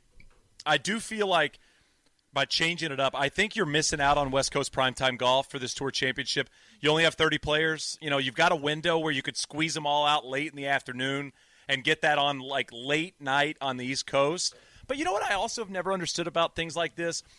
Tiger did it in the early 2000s. We've gone away from it. But like a lot of these golf courses, I mean, not a lot of these golf courses. Some golf courses have lights on them. I mean, night golf plays, man. Show me some night ever. golf. Yeah. Show me some night golf. Night golf is so cool. I mean, even you know, like this week we got the Solheim Cup, which is like one of the cooler events to watch, and like you know, it's on this morning, and it's just like odd times to watch when people aren't at work yet. I mean, I watch most European Tour golf and most women's uh, LPGA Tour golf at night when they either re-air it or when Right. it's on live. And my buddy I mentioned earlier, Ray, he would come over. We used to just watch golf at night because it was so so so much fun, and it's just like you know some even on a S- Sunday. And I might be a bad example here, but because I play the dang thing. But on a Sunday, man, like at some point at two o'clock, I'm gonna go either play my own golf or I'm gonna go to do something with my time outside. And it's like it's not taking away from the golf. It's just man, like this is a pretty odd, bad time to do this because I don't really want to be home. And I know again to to your point about thinking outside the box. There's a nice outside the box way to think of things where it's like, yeah, maybe like maybe something like it's just something different to like add some Differentiate it, spice to it because uh, I can't remember who I was talking about this, but like Zurich when it changed to uh, the two man event, man, it's one of the most awesome events uh, I, I the most fun week I had this whole year, and it's it's rad. And we're like, do, do we want more of that? And it's like, well, I don't know if it was any more fun to watch on TV. It was fun to play, but I don't think it does any better numbers. And that could be just because golf is, is like you said, it's hard to broadcast. So it's like you know we got to do something that's even more maybe more different or, or maybe wonky and, and just like get kind of crazy with it and speaking of this f1 show i think might help with that a little yeah, bit yeah. Did you, by the way, are you in, are you did you do anything with? I don't know if you can say anything, but did you were you at all and like get to talk at all? Yeah, I don't know if what I'm allowed to say, but yeah, I found out about it like two months ago Okay. and uh, pitched them. So I'm like going to talk to the guys Cool. Uh, and learn about it. But I think for the you know whether I'm in it or not for the game of golf, it, it's going to be awesome because um, I think I think at least from watching the the, the F1 show Drive to Survive, uh, which also, as many people point out, works exactly the same name in the golf thing, uh, Drive to Survive. uh, At this point, especially. it's perfect. Yeah, it's just hit it, hit your driver really good, and then hit it really good again. Uh, and it, it's amazing uh, what they did for the sport. Now I understand that in America that sport is not very big. F1 isn't, but now we all love it. So it is. You know, golf is already very popular. But the interesting thing about it is, is I don't think that they will. Um, broadcast it like a uh, all the golf media outlets do already, which is very tailored to making sure that we all look really good all the time and that we are feel comfortable and um, all that. Like I think that they might actually do it like they did uh, the F1 show, where it's kind of like, hey, we're gonna we're the gonna record what we film. Yeah. and like that's or we're gonna show what we film. And it's like you know let it rip a little. And i think that would be great for the game of golf because i think there's a lot of personalities uh, that i don't think anyone is truly bad. Um, and i don't think you know anyone is over the top great but i think everyone is unique and that's what we need to see more of. And i think it actually might make the broadcast of actual tournaments seem a little bit more flavorful uh, in that manner. And I think that could be a really cool start to something with the golf. So I'm excited to see that like a, a big outlet like Netflix is, is kind of coming in and doing something uh, with the game because I think it, it could be nothing but good good things. I've talked to a couple people that are worried about ins and outs, and I just don't believe that there's really a negative to this. It could even if it came off bad, would it would just be then you know insert uh, you know outlet that you haven't enjoyed. Like it would just be another one of those. But if it's good, it's gonna kill it, and we're it. gonna we're gonna get a whole new fan base of people that are gonna be uh, much more understanding of the game. Because like I watch F1 now, and I don't I still don't know a lick about cars. Same. I do the same thing. I, I, mean, enjoy I, enjoy watching it. I, I, I threw this idea before I was kind of um, told about the whole Netflix show with the tour. Uh, a while back, I threw this at the LPGA, and I was like, I don't know why you guys aren't doing this. I mean, obviously, I know cost wise, it costs a ton of money, and you have to have access from so many people to pull these things off. But I went to the LPGA because I just feel like the LPGA is on the precipice of becoming of really, really blowing up. Like I can already feel the LPGA blowing up, but I feel like it's getting close to really blowing up. Like it's got the people, it's got the great American that looks like she's going to be dominant, dominant, dominant style, maybe as dominant as we've seen in 20 years. Um, it's got a global game. There's intrigue all, all around the world. Um, they're doing an unbelievable job, I think, of presenting the product. So I, I went to the LPGA, but I mean, again, it kind of goes back to cost. So for me and Cindy, who now occasionally throw an F1 race on because we watch the Netflix show, just think about how many people are going to watch golf now because of this. It- It's it's it seems like a, a no brainer. I mean, to, and, and then it's cool that the that Netflix is the partner because net if if the PGA Tour doesn't want stuff on there, Netflix is just going to be like, sorry, man, like we're Netflix, like we don't care what you have to say. Yeah, Uh, yeah. You need a big brand, and maybe even like down the road, it might help with um, if you get a new fan base of people who are used to watching shows or, or other sports. Sorry, maybe it will kind of boost the uh, tour, kind of like uh, telecast, because I do think that they get a they get a bad rap, and like it, I think some of it is like we're just complaining to complain, but I do think there is some. Um, some creativity that's lacking and, and or some some outside the box thinking that's lacking where we have this template and this is how we're going to do things until uh, we like die. And it's like man we could change like a little bit here and there like adding graphics or I mean, i've seen a couple here and there but like you know not having Toptracer cameras on certain tee shots is just odd to me and like certain avenues i feel like they could go that that might be pushed along by having a wider reach through the Netflix and, and through a new a new group of, of viewers maybe might help a little bit because you know I think multiple things about the coverage are are amazing. And I think that there's just a couple that I just I just don't know if our a big view like uh the viewership's point is getting across really well. Like hey this is what we love and this is what we don't love. I think commercials is the easiest thing to complain about and i think it's unfair because uh, i just pay for it. you got to pay for it. And you know like it's just I, I get it. Like you, you don't want to do that and and and and but like when you watch a another sporting event like i was watching you know the baseball stuff last night dodgers giants and it's like even if you're just a baseball fan it's awesome right now. They were all tied up uh, for the for the year and you know goes to 11 innings. And you know it is crazy exciting for like minutes on minutes and then there's a pitching change and you got to like die down. There's a long commercial break and then it's really exciting and then you know what it was like two more pitches and he's out and then we go back to commercial and i'm not complaining about the commercials because of how exciting the sport is in golf, especially for the majority of the first three days, it can't be that exciting because one, you're not showing the cut line enough, which would be a that's our like layup. But Right. two, there's not much that you could do about winning the golf tournament on Thursday, Friday, Saturday. No one as a viewer cares that much. So you're not as like, oh my god, oh my god, okay, like this commercial actually feels like a break to me. It's just like, oh, I just want to keep watching golf. It's yeah, but like you got to pay for the machine somehow. You could say we're overpaid or whatever because I get that a lot. Everyone talk about how much money everybody's making at the tour championship this year. I mean, like that is so stupid. We earn every dollar. We have to earn every dollar out here that, that we can. I mean, yeah, some people make some money off the golf course, but like Steph Curry's making like 240 million, 220 million dollars in the next 4 years and I understand they make more money and he might be way more fun to watch. I get all that. But the point is is he's just doing that by signing his name on a yeah. piece of paper. Like we got to go out there and catch 400 grand. And yeah, even if last place is 3 whatever, it's like you had to earn your way to get here. So every dollar was made. So if you think we're being overpaid because the, there's so many commercials, it's like man, like uh, if you want to if you want to relate the playoffs to other sports, how about you relate our sport to other sports? We have the money, we have the funding. Like, you know, I don't think it's an overdone in commercials. I think that you aren't as excited by the broadcast, like by the the entertainment that's on the TV, and that's where like the avenues can change maybe a little bit, a little bit more creativity or whatever. But it's a hard sport to do, man. Thursday through Saturday just doesn't freaking matter. We're praying for something cool to happen. It's like Sunday matters. Like Sunday's exciting.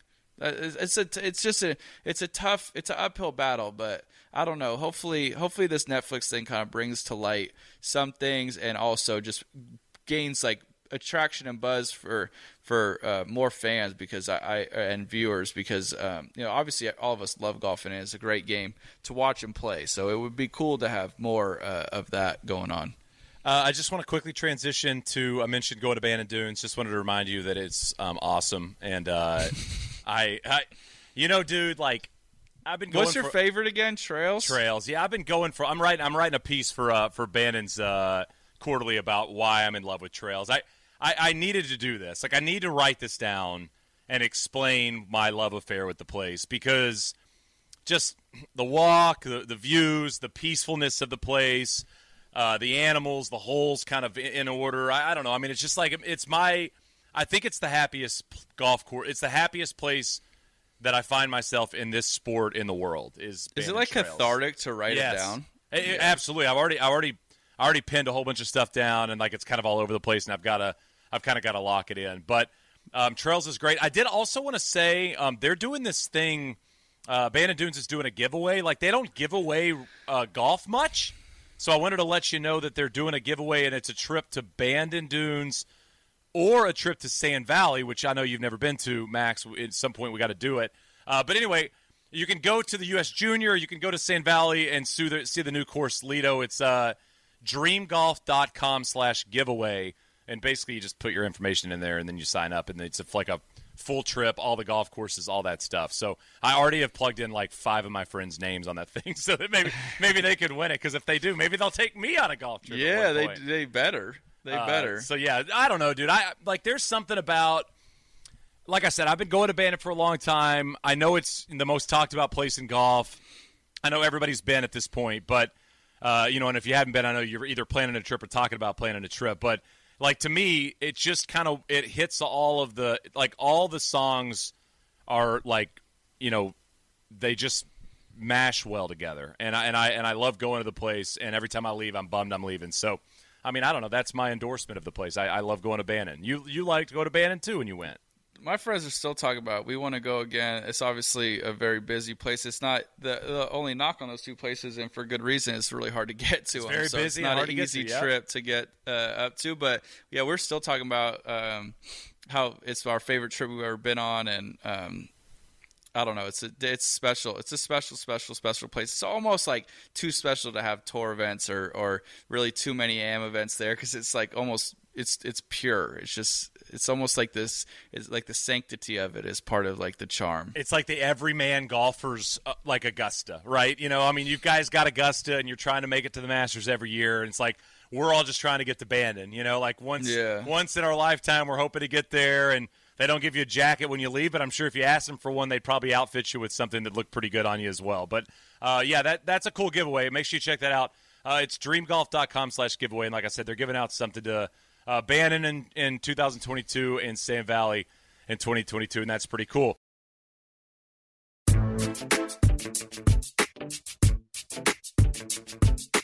Uh, on that note, Max, um, you and I have had a discussion about kind of, as you guys have noticed, um, we're not having as many episodes right now. Um, one of the reasons being is that we're both pretty busy people, and uh, my schedule this year has been wild. Obviously, moving out to the East Coast and uh, taking With a new a job child. uh, with a two-year-old, um, and uh, and you know, I mean, it's just we're bu- I'm busy when you're not, and you're not busy when I'm busy, and so we're gonna kind of transition this podcast into something different. Um, we're still not exactly sure what that's going to be and what that's going to look like. Uh, but there's going to be a transitional period over the next couple of months uh, with what we're going to do for Get a Grip. So um, I think the best way to put it is stay tuned for what that'll be. And uh, the the hope here, and I think you agree with this, Max. The hope here, kind of like what you're talking about with Netflix, is what has been unbelievable about getting a chance to be a part of Get a Grip is to hear from one of the best athletes in the world at what he does speak. Uh, unfiltered is a term you could use, but I just think it's speaking as you are, like speaking as who you are. I don't think you bullshit on this podcast. I don't think you say lines you don't mean or things you throw away. Like you're honest about the good, you're honest about the bad, and that's the beauty of hearing from you in this in this capacity. And I think there's an opportunity for other golfers to do similar stuff, and that's kind of the avenue we're thinking about going down. So again, there'll be an announcement on it, but uh, we're going to be making a, a, a transition and a change here, and so kind of stay tuned for what that looks like. Yeah, uh, for sure. I, yeah, unfortunately, I've had a really fun time doing this podcast. I've, I've been very thankful for you, Shane. You make it very, very, very easy and fun. Um, you know, I'm thankful for our producer Tim, everybody. Uh, it's been a kind of a thing that's been weighing on me. And what you just said is, I, I am somebody who I think when I talk uh, on any podcast or in general, I, I won't really. I like to say how I feel because I think that it, it resonates with a lot of people and all that. But at some point, it is uh, it's really hard to do that. Uh, it's hard to kind of um, kind of be vulnerable in a way at all times. Uh, it, it's a it's a it's a bummer because you know I've had so much fun being at tournaments. I just saw somebody at Caves Valley in a hashtag golf shirt, and I was thinking, I was like, man, are you really gonna have to make this phone call and and talk about you know you know maybe not doing this podcast anymore because it just is so cool and i get so many kids come up to me or parents of kids say oh my son listens to you or my daughter listens to you every day or every week and they love it and this and that because you know I, I really appreciate it but at some point i gotta I gotta kind of do what I think is right for me. I, again, as Shane said, I'll still probably come on this thing uh, here and there, um, but in, in general, I can't. I can't be doing a weekly or as it's turned into like a, a semi-weekly uh, podcast. It, it's a it's pretty draining on my on my mental. Golf is a really really hard sport. It's incredibly introspective, and to have to relive them week after week is is very difficult. The, again, as Shane said, the scheduling is also like it's it's not So that it's like demanding. It's just very difficult. You know, I'll, Shane will be leaving work and then he has to go get Henry his son, and it's like you know, uh, and those that's the day. Like in in this case, like I was free, and, and then it's like the next day Shane's like, oh, I'm free, and I'm like, well, I am not, and it's just it, it, I feel like it, we're doing a disservice where now Shane, Shane has a couple great ideas that I'm sure he'll present to to everybody soon. But um, I think it'll be even better than it is now. Um, like I said, I've had a blast doing it, Shane, and I thank you. But it's just. Uh, I, I'm trying to be the best me and the best golfer me I can be, and like this just felt like um, it because of the, the the the time constraints and because of or the scheduling constraints and because of how hard it honestly is pretty hard on my on my mind. Uh, it's just uh, it's one thing if I won every week and we could talk about how you know Right. uh, celebrating, but like every other week that I didn't win, there was something I was pissed off about that I did, and you know this was a best season of my career, but you still have moments where it's like, man, I just wish that could just go in and out of my head, and it's hard when I have this, and it's hard when everybody gets to know about it because I, again, even in a nice way, I have these people come up and say some really nice things to me. I know people say really nice things to you as well, Shane, when they see you, like about how much they love the pod, but then if they make an example of like something that they heard, and it's like, man, like it almost always sounds like something that resonated is like this hard time I was going Yeah, through, yeah, and like yeah. I could, and I'm like, that's so cool, like that's what I love, but it's also like, man, I don't want to keep living that. Like I'm over that. Like I need to move along and go. I'm trying to be the best player in the world, and at the very least, the, you know, you know, see see what I could do in this game, and and it's just uh, it is uh, you know, as Naomi Osaka's been talking about, and a lot of athletes been talking about, it it is. I know maybe not everybody gets it, but it, it is taxing on your brain to be thinking about uh, everything all the I- time. I, was going to ask you, like, so, like, doing this, like, kind of like having having this outlet uh, to speak of the good, but also kind of know you have to speak on the bad. Um, was that like when you knew it was a tough week, or I'm kind of thinking like I was thinking about this year for you, um, and one of the di- one of the weeks I felt you kind of having not a hard time talking about it, but I know you were kind of bummed about the American Express that Sunday at the American Express, kind of when you left. Like knowing you have to talk about that again, even after media and after press. Like, did you dread those moments, like having to kind of go back into the shit and like kind of swim through it again before you kind of got out of it? A little bit dread. Dread might be an overstatement, but I think as I started doing it, um, again, like I, I think like like you, Shane, like I I do this. I've done this and and and and a lot of media stuff because I like I enjoy explaining things and helping people like like like in, in tangentially like i know it's not like straight to your face but like I, I I enjoy explaining these things so people can get it and maybe that will help them with their golf or their work or their whatever so i enjoy in in a in a way like being able to go through my day but at some point it's like i felt like i'm doing a lot to help other people in, in, in a very minor way. I'm not saying some big Right, help, but right, I'm, right. I'm, I'm doing a lot to uh, try and explain to other people how they can get better. And it's like, man, like I would, if I was like a mentor of myself, I would say, man, this is not helping you be better. So it's like, at what point do you just want to, like, I am the most happy uh, basically when I'm playing really good golf. Um, I definitely get some external happiness when people are like, "Man, I love your your and Shane's podcast. Um, you know, we listen to it, we get so much joy from it. Like that makes me happy too. But it's not does it pales in comparison to when I have a good week on the For golf sure. course. And so it's just like, man, like, are you going to be, you know, are you going to kind of uh, walk the walk after you talk the talk? Are you going to do things that make you like truly happy? And it's not that this doesn't make me happy, but it definitely does feel like a a not a bear. It, it's just another. It's almost like a, a speed bump some weeks on like the way to like having a, a great week at the golf course, which again is what makes me light up personally in my day to day life. I don't have. I mean, I guess you know, obviously my family, but like in my like activities, like that's Work what life- gets in me your work going. life, like your work in life, my yeah, work yeah. life. It's just it's so far above everything. It's what I've been doing since I was a kid. So yeah, so it's not like I dreaded it, man, but like at some point it gets redundant. We lose for me, like in the sense that like there's definitely some things maybe I learned and like I, I, I try and articulate on this thing, but uh, at times it's kind of like, man, yeah, another week you didn't win, another week Right, you didn't right, win, right. another week you didn't win, which is going to be for pretty much all of us. And it's like, at some point I was kind of like, okay, you know, like. How can I spin Uh, this? if I, if? I have yeah, and then I have to go deeper into thinking about why I stunk.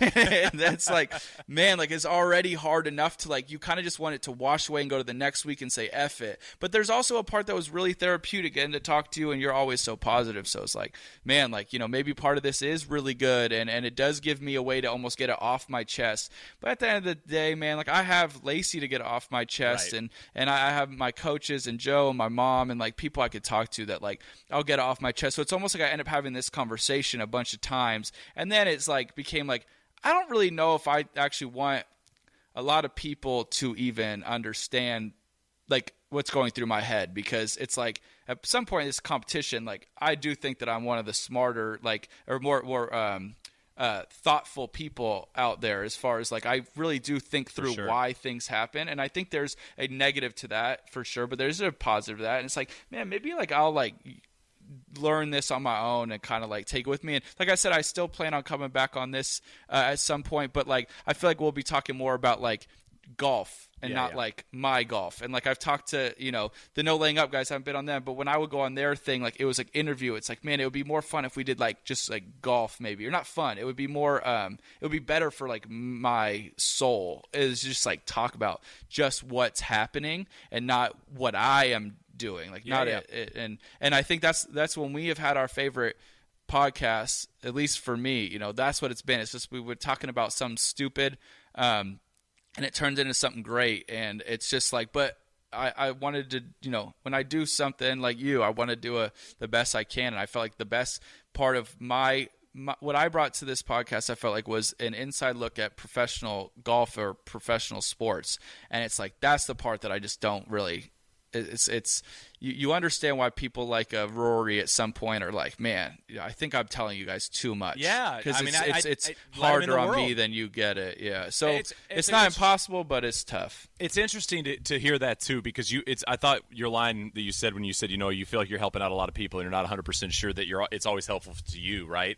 And at the end of the day, I mean, you're I got emails and messages and, and Instagram messages and stuff from coaches and college coaches and high school coaches and moms and dads. I mean, there are a whole bunch of these episodes that you can go back and listen on for years and years and years to get insight into the mindset of a guy that I mean, what's so freaking cool about this is we literally are doing this podcast during your greatest year. You know, I mean, like we got to hear Yeah. about your great year, and we got to kind of hear. A, we got to kind of follow you, dude, go from pro golfer that was popular to, and I, and I'll say it, you know, a, a superstar. I mean, you are now, you know, in commercials. You are now, you know, getting pulled in directions in terms of media obligations. You're now a name that people want to have on their podcast, on their radio shows, on their TV interviews. You know, it's not just like you don't pop up on Scott Van Pelt anymore and you're like, oh, cool, Max is on. It's like, yeah, Max is, you know, it's like Max is on. Of course he's on, right?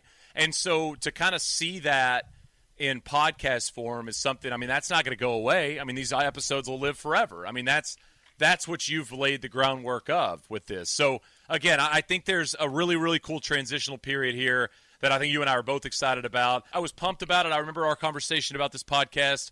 You know, shit, three years ago or whatever we had Yeah. and kind of see it get to this point and and and again I think I think I look at this as an opportunity. I look at this as an opportunity to open the doors for what we were able to hear from you in such an honest way and see if we can open these doors, you know, even wider to some other people in the sport, uh, both superstar level and hoping to make it level. I mean, that that's that's where we're at, and so uh, that's what we're looking at. But yeah, I mean, again, this is this is part of the world. This is part of media. This is part of where we live. Is like things transition and change, and it's not a bad thing. So uh, I'm excited for what the next opportunity looks, and I'm excited to see how your chops are in about four months. See if you still got it or not. You know, like see if see if you forget how to hold the mic. See if you can still press record. See if you can still have audio issues every time before we start going. You know, I mean, these are going to be these are going to be the things I keep in the back of my mind. For three years, yeah, I've had an audio issue every. What'd you say time I've before we started? What'd you say before we started I recording? said every effing time. Like this is just, I'll never figure it out. But yeah, I uh, I'll definitely get rusty there, man. I am uh, I'm not I'm not very good at that it, to begin with. Uh, I don't know what I'm gonna do with my computer now because the really the only reason I bought it three years ago was to do this podcast.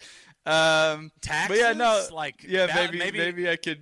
you can get really deep into like uh, yeah, I don't know, like like do you have tabs saved at the top of your browser? Like you Yeah, they all just say that? Squadcast. Squadcast, perfectly awesome. I guess Um, I could still do some uh, Zoom call stuff from this, so Perfect, I guess it, perfect. it will sorry, have value. sorry to make you sorry to make you buy the laptop. Um, uh, but uh, yeah, so before we go, um, a do you have any flights? Yeah, um, let's hear I 'em. mean, I, ha- I have I have a few. I have. Um, hold on, I got my. I got a good notes. idea, by the way. I'll start us Uh, off. yeah.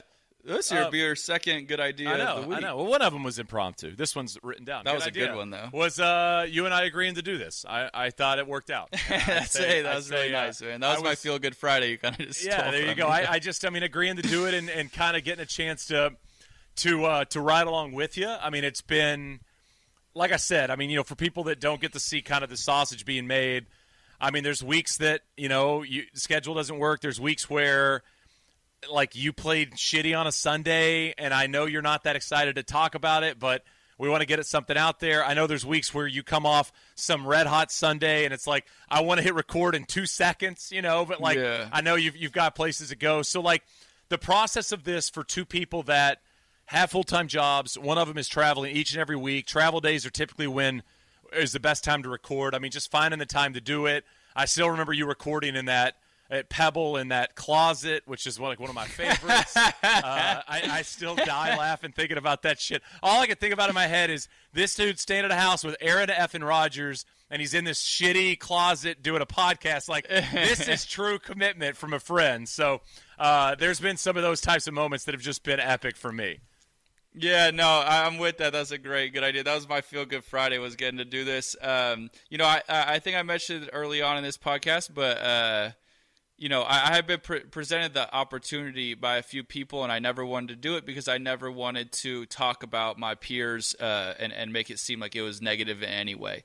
And then when sh- you Shane brought up the idea to do it, I gave you the same kind of issues, and I was like, yeah, that's never, that's not, that's why I don't want to really do a podcast. And you assured me, and we were obviously good friends at that point. You assured me that you know I wouldn't have to worry about that. I was like, all right. So I kind of like took leave of faith, and like I said, and I mean this, like it was always super easy. I come on, you're very good at what you do, and you are you you you almost lay out like the um, the the the template for how we should go through each week, and it would be like in five minutes I could figure out what you were, you know, it was so easy to figure out what you wanted to get through, and it's like e- easy whether I played good, bad, uh, or if we were during COVID we had no golf to talk about, and we just ranked everything in the world. So it's like it it really was amazing and fun, and again, like if if there was a way to do like a um, a podcast where we were just two golf guys talking about golf, I think it would be it would be I would still love I would love doing it. I would still be doing it. And and it's been that's been the most fun for me is just being able to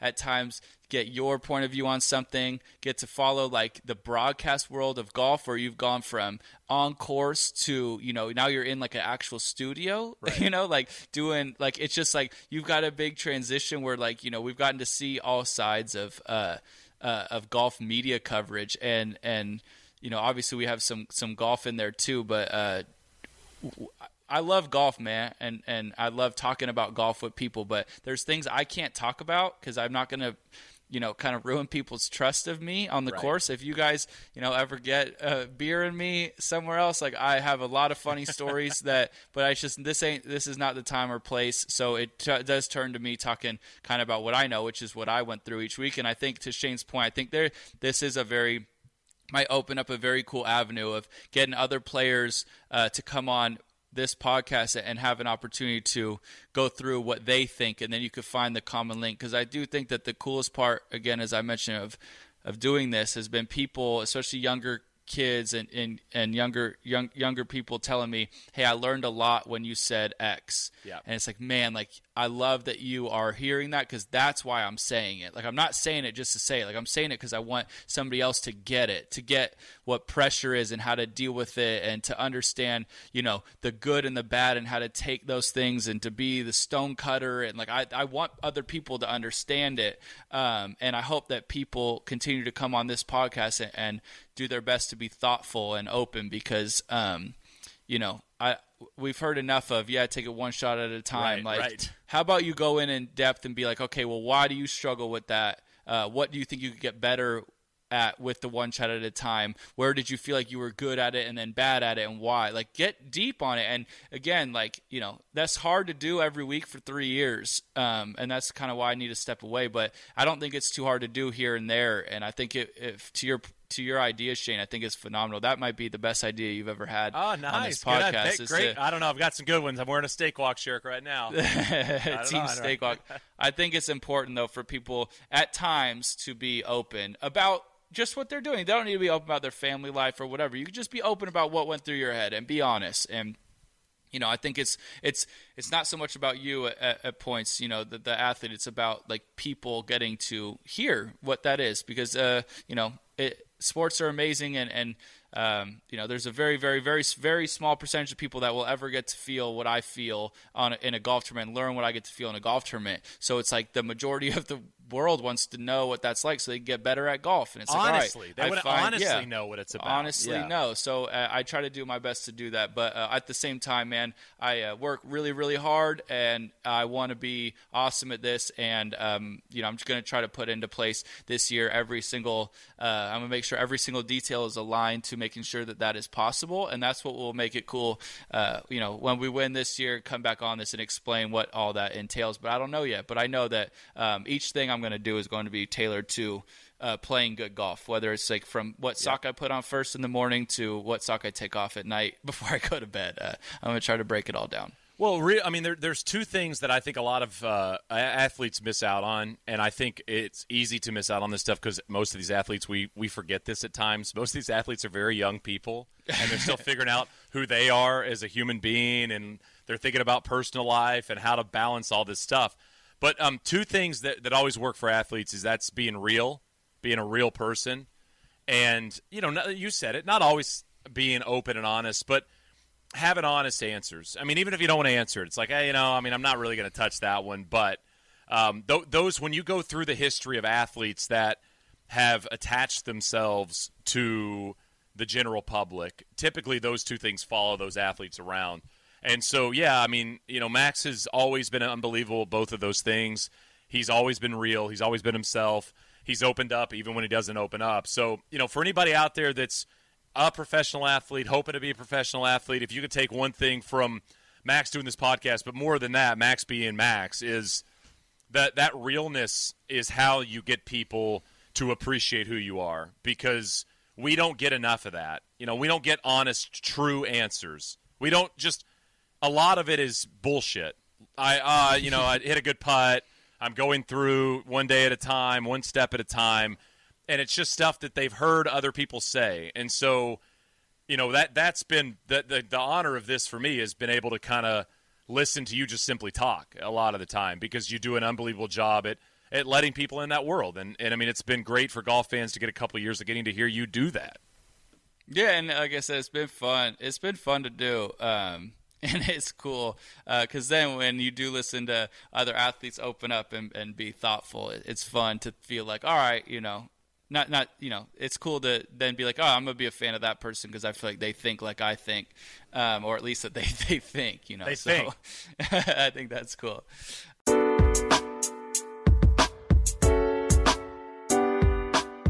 Do you have any more flights? Uh, well, I did have a few over the weeks. Can we talk I about your forget- mustache or no?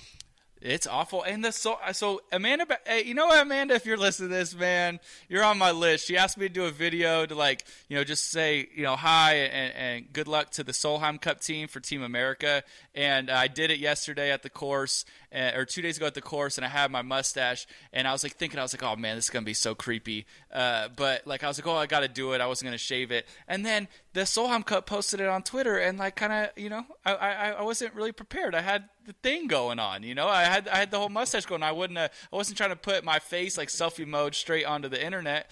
Uh, so you know what, Amanda, you you kind of fleeced me. Uh-oh. Um, Uh-oh. But the the mustache the mustache was born uh, because my wife Lacey and uh, Sam Burns and Sam Burns' wife were sitting around one day. I was not there, and Sam has this handlebar mustache that everyone's seen, and it's disgusting. And somebody's best tweet or something said it looks like he's, uh, you know, he's touching, uh, you know. Uh, or he's painting the corners with an 84 mile per hour slider right now, backdoor slider, because he looks like a relief pitcher. Um, she was making fun of it a little bit, and, and he's like, "Yeah, I don't actually grow these very easily." Blah blah blah. And then he was like, "Well, I bet Max, you know, he's so hairy. I bet Max came out the womb with a mustache." And Lacey's like, "Yeah, probably." So the next day, I like shaved the sides and just kept what mustache I had, and I was like, "I'm doing this just for you, just so you could see what I look like with the mustache, because it is." It is. Uh, it's t- it's a tough scene, man. It's how many how many days how many days is this? Five. Oh man, I got it. Just a great screen. Oh my god, this is the. I just screen grabbed just you making gross, a face. bro.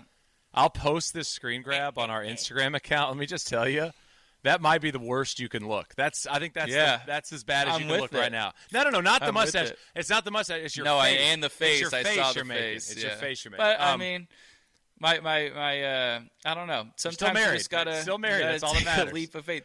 Uh, she doesn't hate it for some reason. She's like, "You actually look pretty handsome with that." I'm like, "Well, then I'm gonna keep being an idiot because I mean, who who who in the world do I have to to impress? Uh, you know, just keep keep it rolling." Uh, Shane, I, I was gonna say I have a. Uh, a couple best shots I saw Yeah, yeah. uh, over the last couple weeks. Um, I forgot to mention this one from a while ago. Justin Thomas chipped it off the green at Memphis in like such an unnecessary time.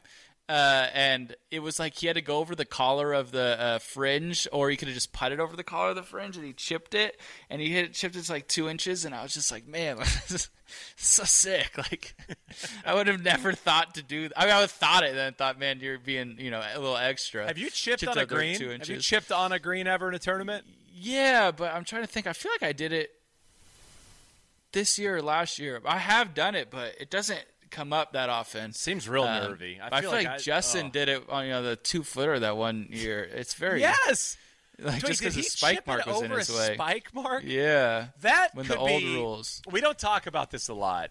That might be JT the drip swagger. That like, might be the most. That might be the most insane play in golf history that he did that tour sauce. We talk about these twirls. No shot. That is tour sauce. It is a fu. It was a to spike how hard golf Max. is. Yeah. It was a and he's like, "Oh, I got to play for this." Like nobody has ever. Th- Phil Mickelson might be the only Phil other player that Mickelson has thought about it. Yeah, Phil chipped it off the hail that time at the one. that's right, and made event. it too. Yeah.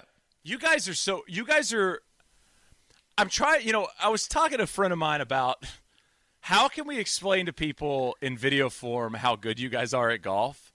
And there's got to be a way Just to like, Phil. well, but like you know, like Have Phil explain shit. to you how he hits a seven iron. You'll be like, man, this is the most complicated game in the world. All right, what other good shots? Great shot. Uh, okay, well, uh, so played with uh, played with uh, Corey Conners and Rory the first two days at the Northern Trust, and it's pretty funny. I mean, Rory obviously everybody knows so freaking good at golf, and he hits it amazing. But Corey is uh, probably most underrated player going right now. I'd say Corey Conners, Cameron Smith. Are uh, you know Cameron's had a bit more success, but they're like two of the most underrated players. Like you've like you'll you'll see because if you ever watch him play, you're like, holy cow, you guys are like really amazing. And but Corey, it, he play with Rory. You know, he just like doesn't miss any golf shots ever. So it's not like he. It, I guess it's like almost the inverse. It's like Rory will hit a drive and your jaws on the ground, and Corey will hit 14 drives, and later you'll be at dinner and be like. Holy hell, that was some good driving. You know, it's not like the instant like gratification and satisfaction. It's like this takes a moment. So I wanted to point out that. I wanted to point out Cam Smith. Just uh, this maybe not obviously not best golf shots I've ever seen, but that kid is just an amazing, amazing player. Um, I've been like really uh, impressed with everything he's doing, and I, I kind of bring it up to toot toot our horn, Shane, on this podcast. But uh, the people we've been kind of repping, Taylor Gooch and Sam Burns, both guys have been playing some unbelievable golf. Sam has a shot to make the Ryder Cup team, and uh, it's been fun getting to watch these guys and, and, try to articulate to you guys why they're good, and then see them uh, kind of ball out because um, Cam Cam is the guy who.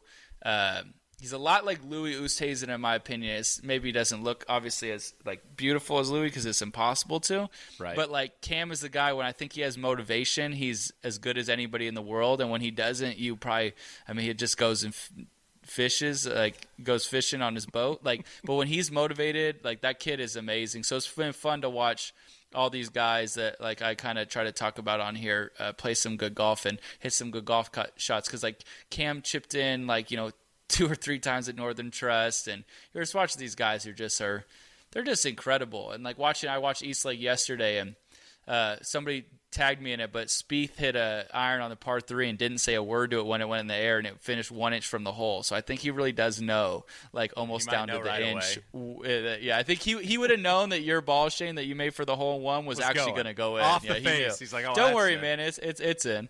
It's that that's gonna go. Um, Do you have any flights? I, no, I, I kind of burned mine. I did want to ask you. Uh, I was my my best shot I saw this week was not the one I saw. It was when Andrew made the hole one on stupid par. Yeah, sure, trumps all of our stories. Um, Is there a name? They stick to sports, man. Is there a name before we go that when you see them on the sheet or when you get the text message that you're the most excited to play with? And this doesn't even have to be a friend. Like I feel like your answer is Rory or Dustin, but is there somebody that when it pops up on your phone on Tuesday or Wednesday, that's your grouping that week?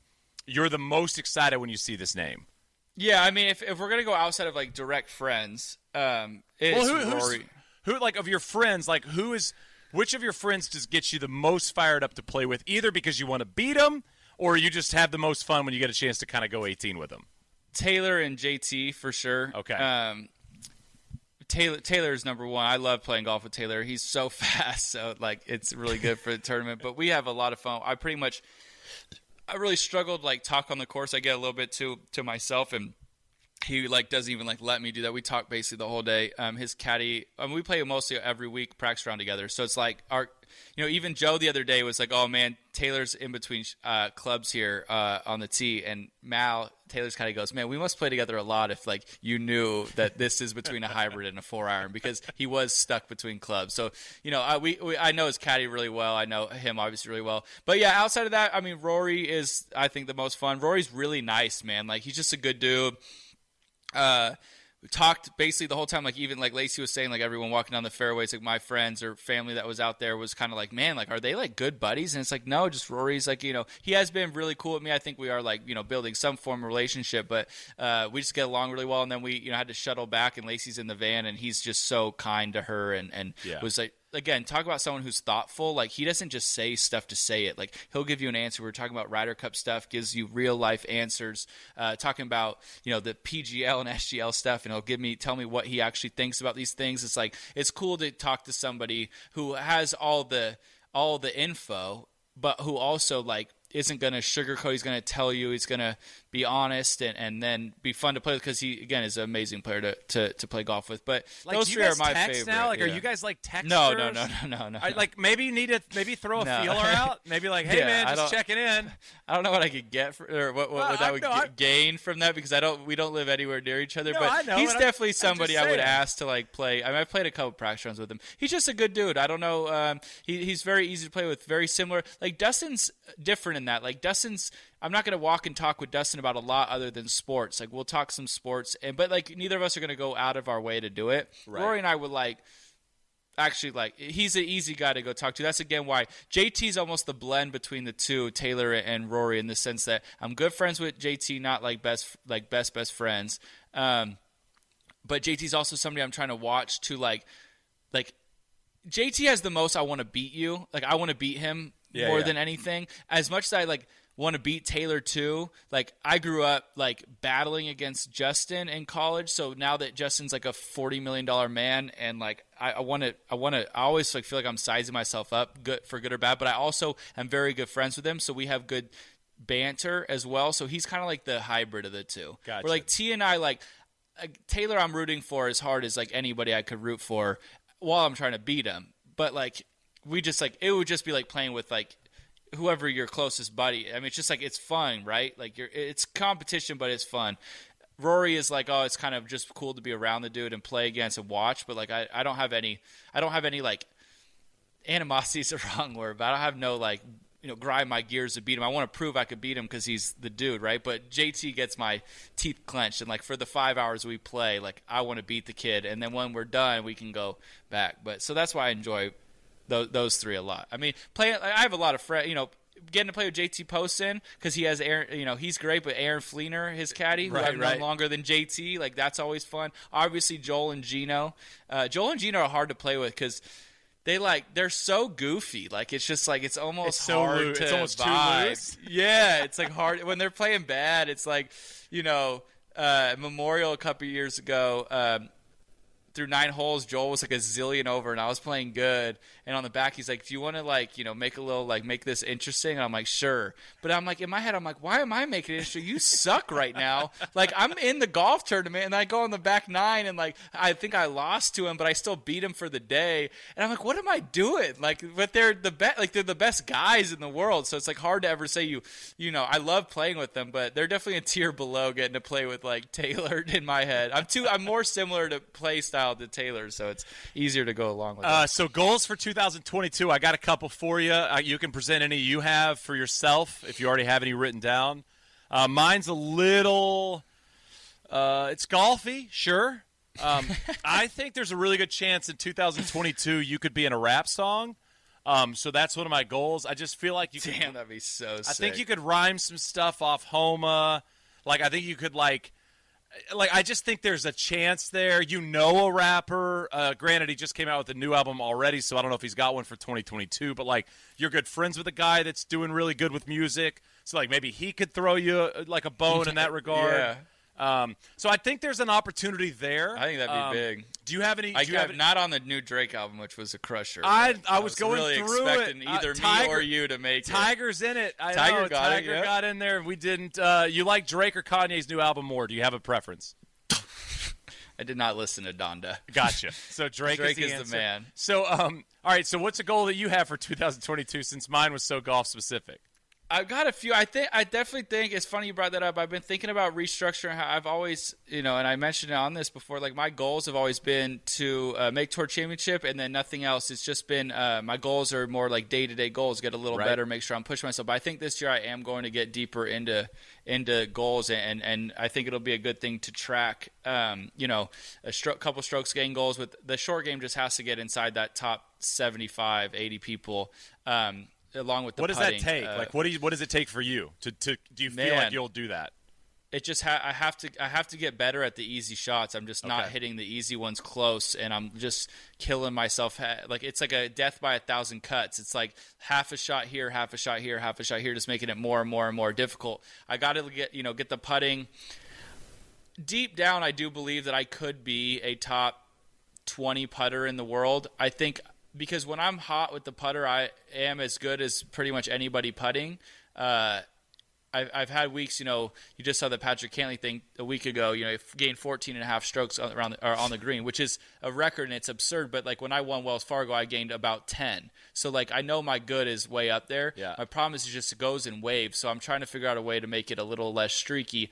So Have you like messed But around? Like, I, I'm just asking. Have you messed around? Like, I mean, everybody on tour messes around with everything. Have you like tried arm lock, any of that type of Yeah, stuff? Yeah, I just try. I have one. Just got one. I tried it. I don't know if it's for me. I'm going to give it a shot, but I think um, a lot of mine's. I think practice. Uh, practice based i think there needs to be more like competition type practice Gotcha. involved so so the week to week doesn't feel like some weeks you're rolling it good some weeks you're not because the ball looks like it rolls good and it misses. So there's something about like the prep that is, is off but i'm not even going to go like jump way up with that like stat. It's just like i would like that to you know get inside top 50 because i think that's where it should be. The ball striking is where it should be. So i think like goals for me now are definitely going to be a little bit more specific and um, you know i obviously would love love to win and, and that's the goal uh, but I, I think this will be the year, um, and this is the main goal. I think this is the year I like miss, you know, kind of four or five less or less cuts. I think, I think it's about that time that if the mind gets less sloppy and the short game gets less sloppy, I don't see why I shouldn't be making most every cut I play. I think I had two events this year where I hit the ball poorly. So if that continues, which it should, I'm eight, eight or nine months in we working with Mark, like I don't see that ever really being that big of a detriment. I just don't have a lot of offense with anything else. So uh, those are the goals, and yeah, I mean, um, any any life goals for you? Like, just I mean, mustache all year. Like, get get like more more like bicep work. Like, are you like? I would foc- love more bicep work. Gotcha, yeah, I, I'm definitely gonna get get get really really fit and, and thick. Okay, Um, perfect. I'd So I know a guy. uh, I mean, we haven't talked about. We've done almost two hours in this podcast. I haven't mentioned his name. I'm very proud of you and I for that. But there's a guy that I think's a pro golfer. oh, we haven't You talked could- about Brooksy and Bryson thing That's yet. what I'm saying. That's what I was saying. Man. I, listen, I do a show. I've talked about it. That's enough. probably all you've If- talked if about, If you've huh? got a point, I'm good. I'm exhausted on the No, topic. dude. I am G O O D on it. Um, this is how I feel about uh, Skip Bayless. Like when you're over it, like like we got to stop feeding into it. I'm it's, over it. It's it's quite simply stupid. Yeah. Whether it's stupid on every front, whether you think that Bryson's being soft for hating it, or whether you think that the tour is soft for cutting it, or whether you think that Like, those people Bryson are rude for doing tour, it. right. Whatever you it is, it's all stupid. So We're how about we just it. stop talking about it? The more you talk about it, the more it brings up the thing. So how about I we mean, just, like, that's why I do a skip. I just don't. I unfollow him. I don't listen. I mute him. I like just get the stuff you don't like out. Like just dump it. You Go- if go you away. you not saying anything about a weight change and coming back in January like That would be awesome. 50 pounds. and just being like, "What are you guys talking about?" you What you- what you you- drive 18 to Ca- you drive 18 to Kapalua. Yeah, yeah. Like, what happened with this What are you guys even talking about? I don't get it. Oh, oh, oh, oh! You're, oh, you're talking. You're talking about my mustache. The, oh, the must. Got it. Got it. I, I've I am this for a wearing. I'm wearing. I was between medium and large, but I'm decided to go large in FootJoy now. I'm going to be a large top. That would be an all timer. Someone actually, this is my new what I'm rooting for. Like, we need that Nico Nienaber kid to come out on tour and be out driving Bryson just to see how pissed he gets. I think that would be fun because it's clearly his thing and he's amazing at it. But this or Wilco, sorry, Wilco Nienaber. Wilco apparently hits it further than anybody. Like Ever, it's yeah. dumb, but he's plays in Europe, so that's what we need. Get them out there, and then then we could see if Bryson either gains more weight or can somehow put on more speed because this kid is is crazy. Uh, man, that'd be funny. Yeah, I'll, I'll come back at Kapalua. I have two. I'll have two months off. I'll come back at Kapalua at like two eighty two. Uh, Twelve. What are you now? One- body what are you now, 175? Brick shit house. A hundred. I'm 175. well, I mean, it's easy. It's easy. You just see what I, I can. I can buy. Uh, I could buy protein shakes. Yeah, and you need to build your own gym with your face I on do. all the That's equipment. the big problem. I Yeah. need a gym. Yeah, Uh, you got a Peloton. probably need you put a sticker? golf. Your, put a sticker of your face on your Peloton, and then Like, like, a lift, second sticker. lift the Peloton up and down. Um, A second sticker. Awesome. Uh, hey, listen, I really appreciate all the all the hard work you put in on this. It's been a lot of fun. Like I said, this isn't going away. Um, you'll hear from Max every now and again, um, but uh, everybody send Max a lot of love for kind of you know committing to this for a few years, doing an unbelievable job with it. Uh, it's been a hell of a run, and uh, and yeah, we'll uh, we've got some exciting news with this coming up, so that'll be uh, that'll be for future episodes. Guys, thank you so much. Shane, thank you. Tim, thank you. Everybody, thank you. I, I'm excited to continue to listen to this podcast. Uh, it's been a it's been a great ride. Um, I do my one biggest fear about retiring or quitting, as they say, was I was worried people were going to stop washing their hands. So I really hope Okay. you guys continue Hammer that to home right wash your hands. Yeah, so just wash them, soap, water, maybe a little extra soap.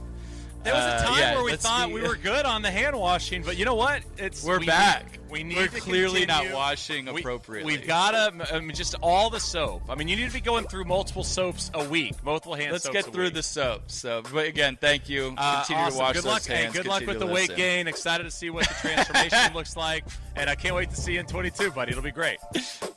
See you, Shane. You the man.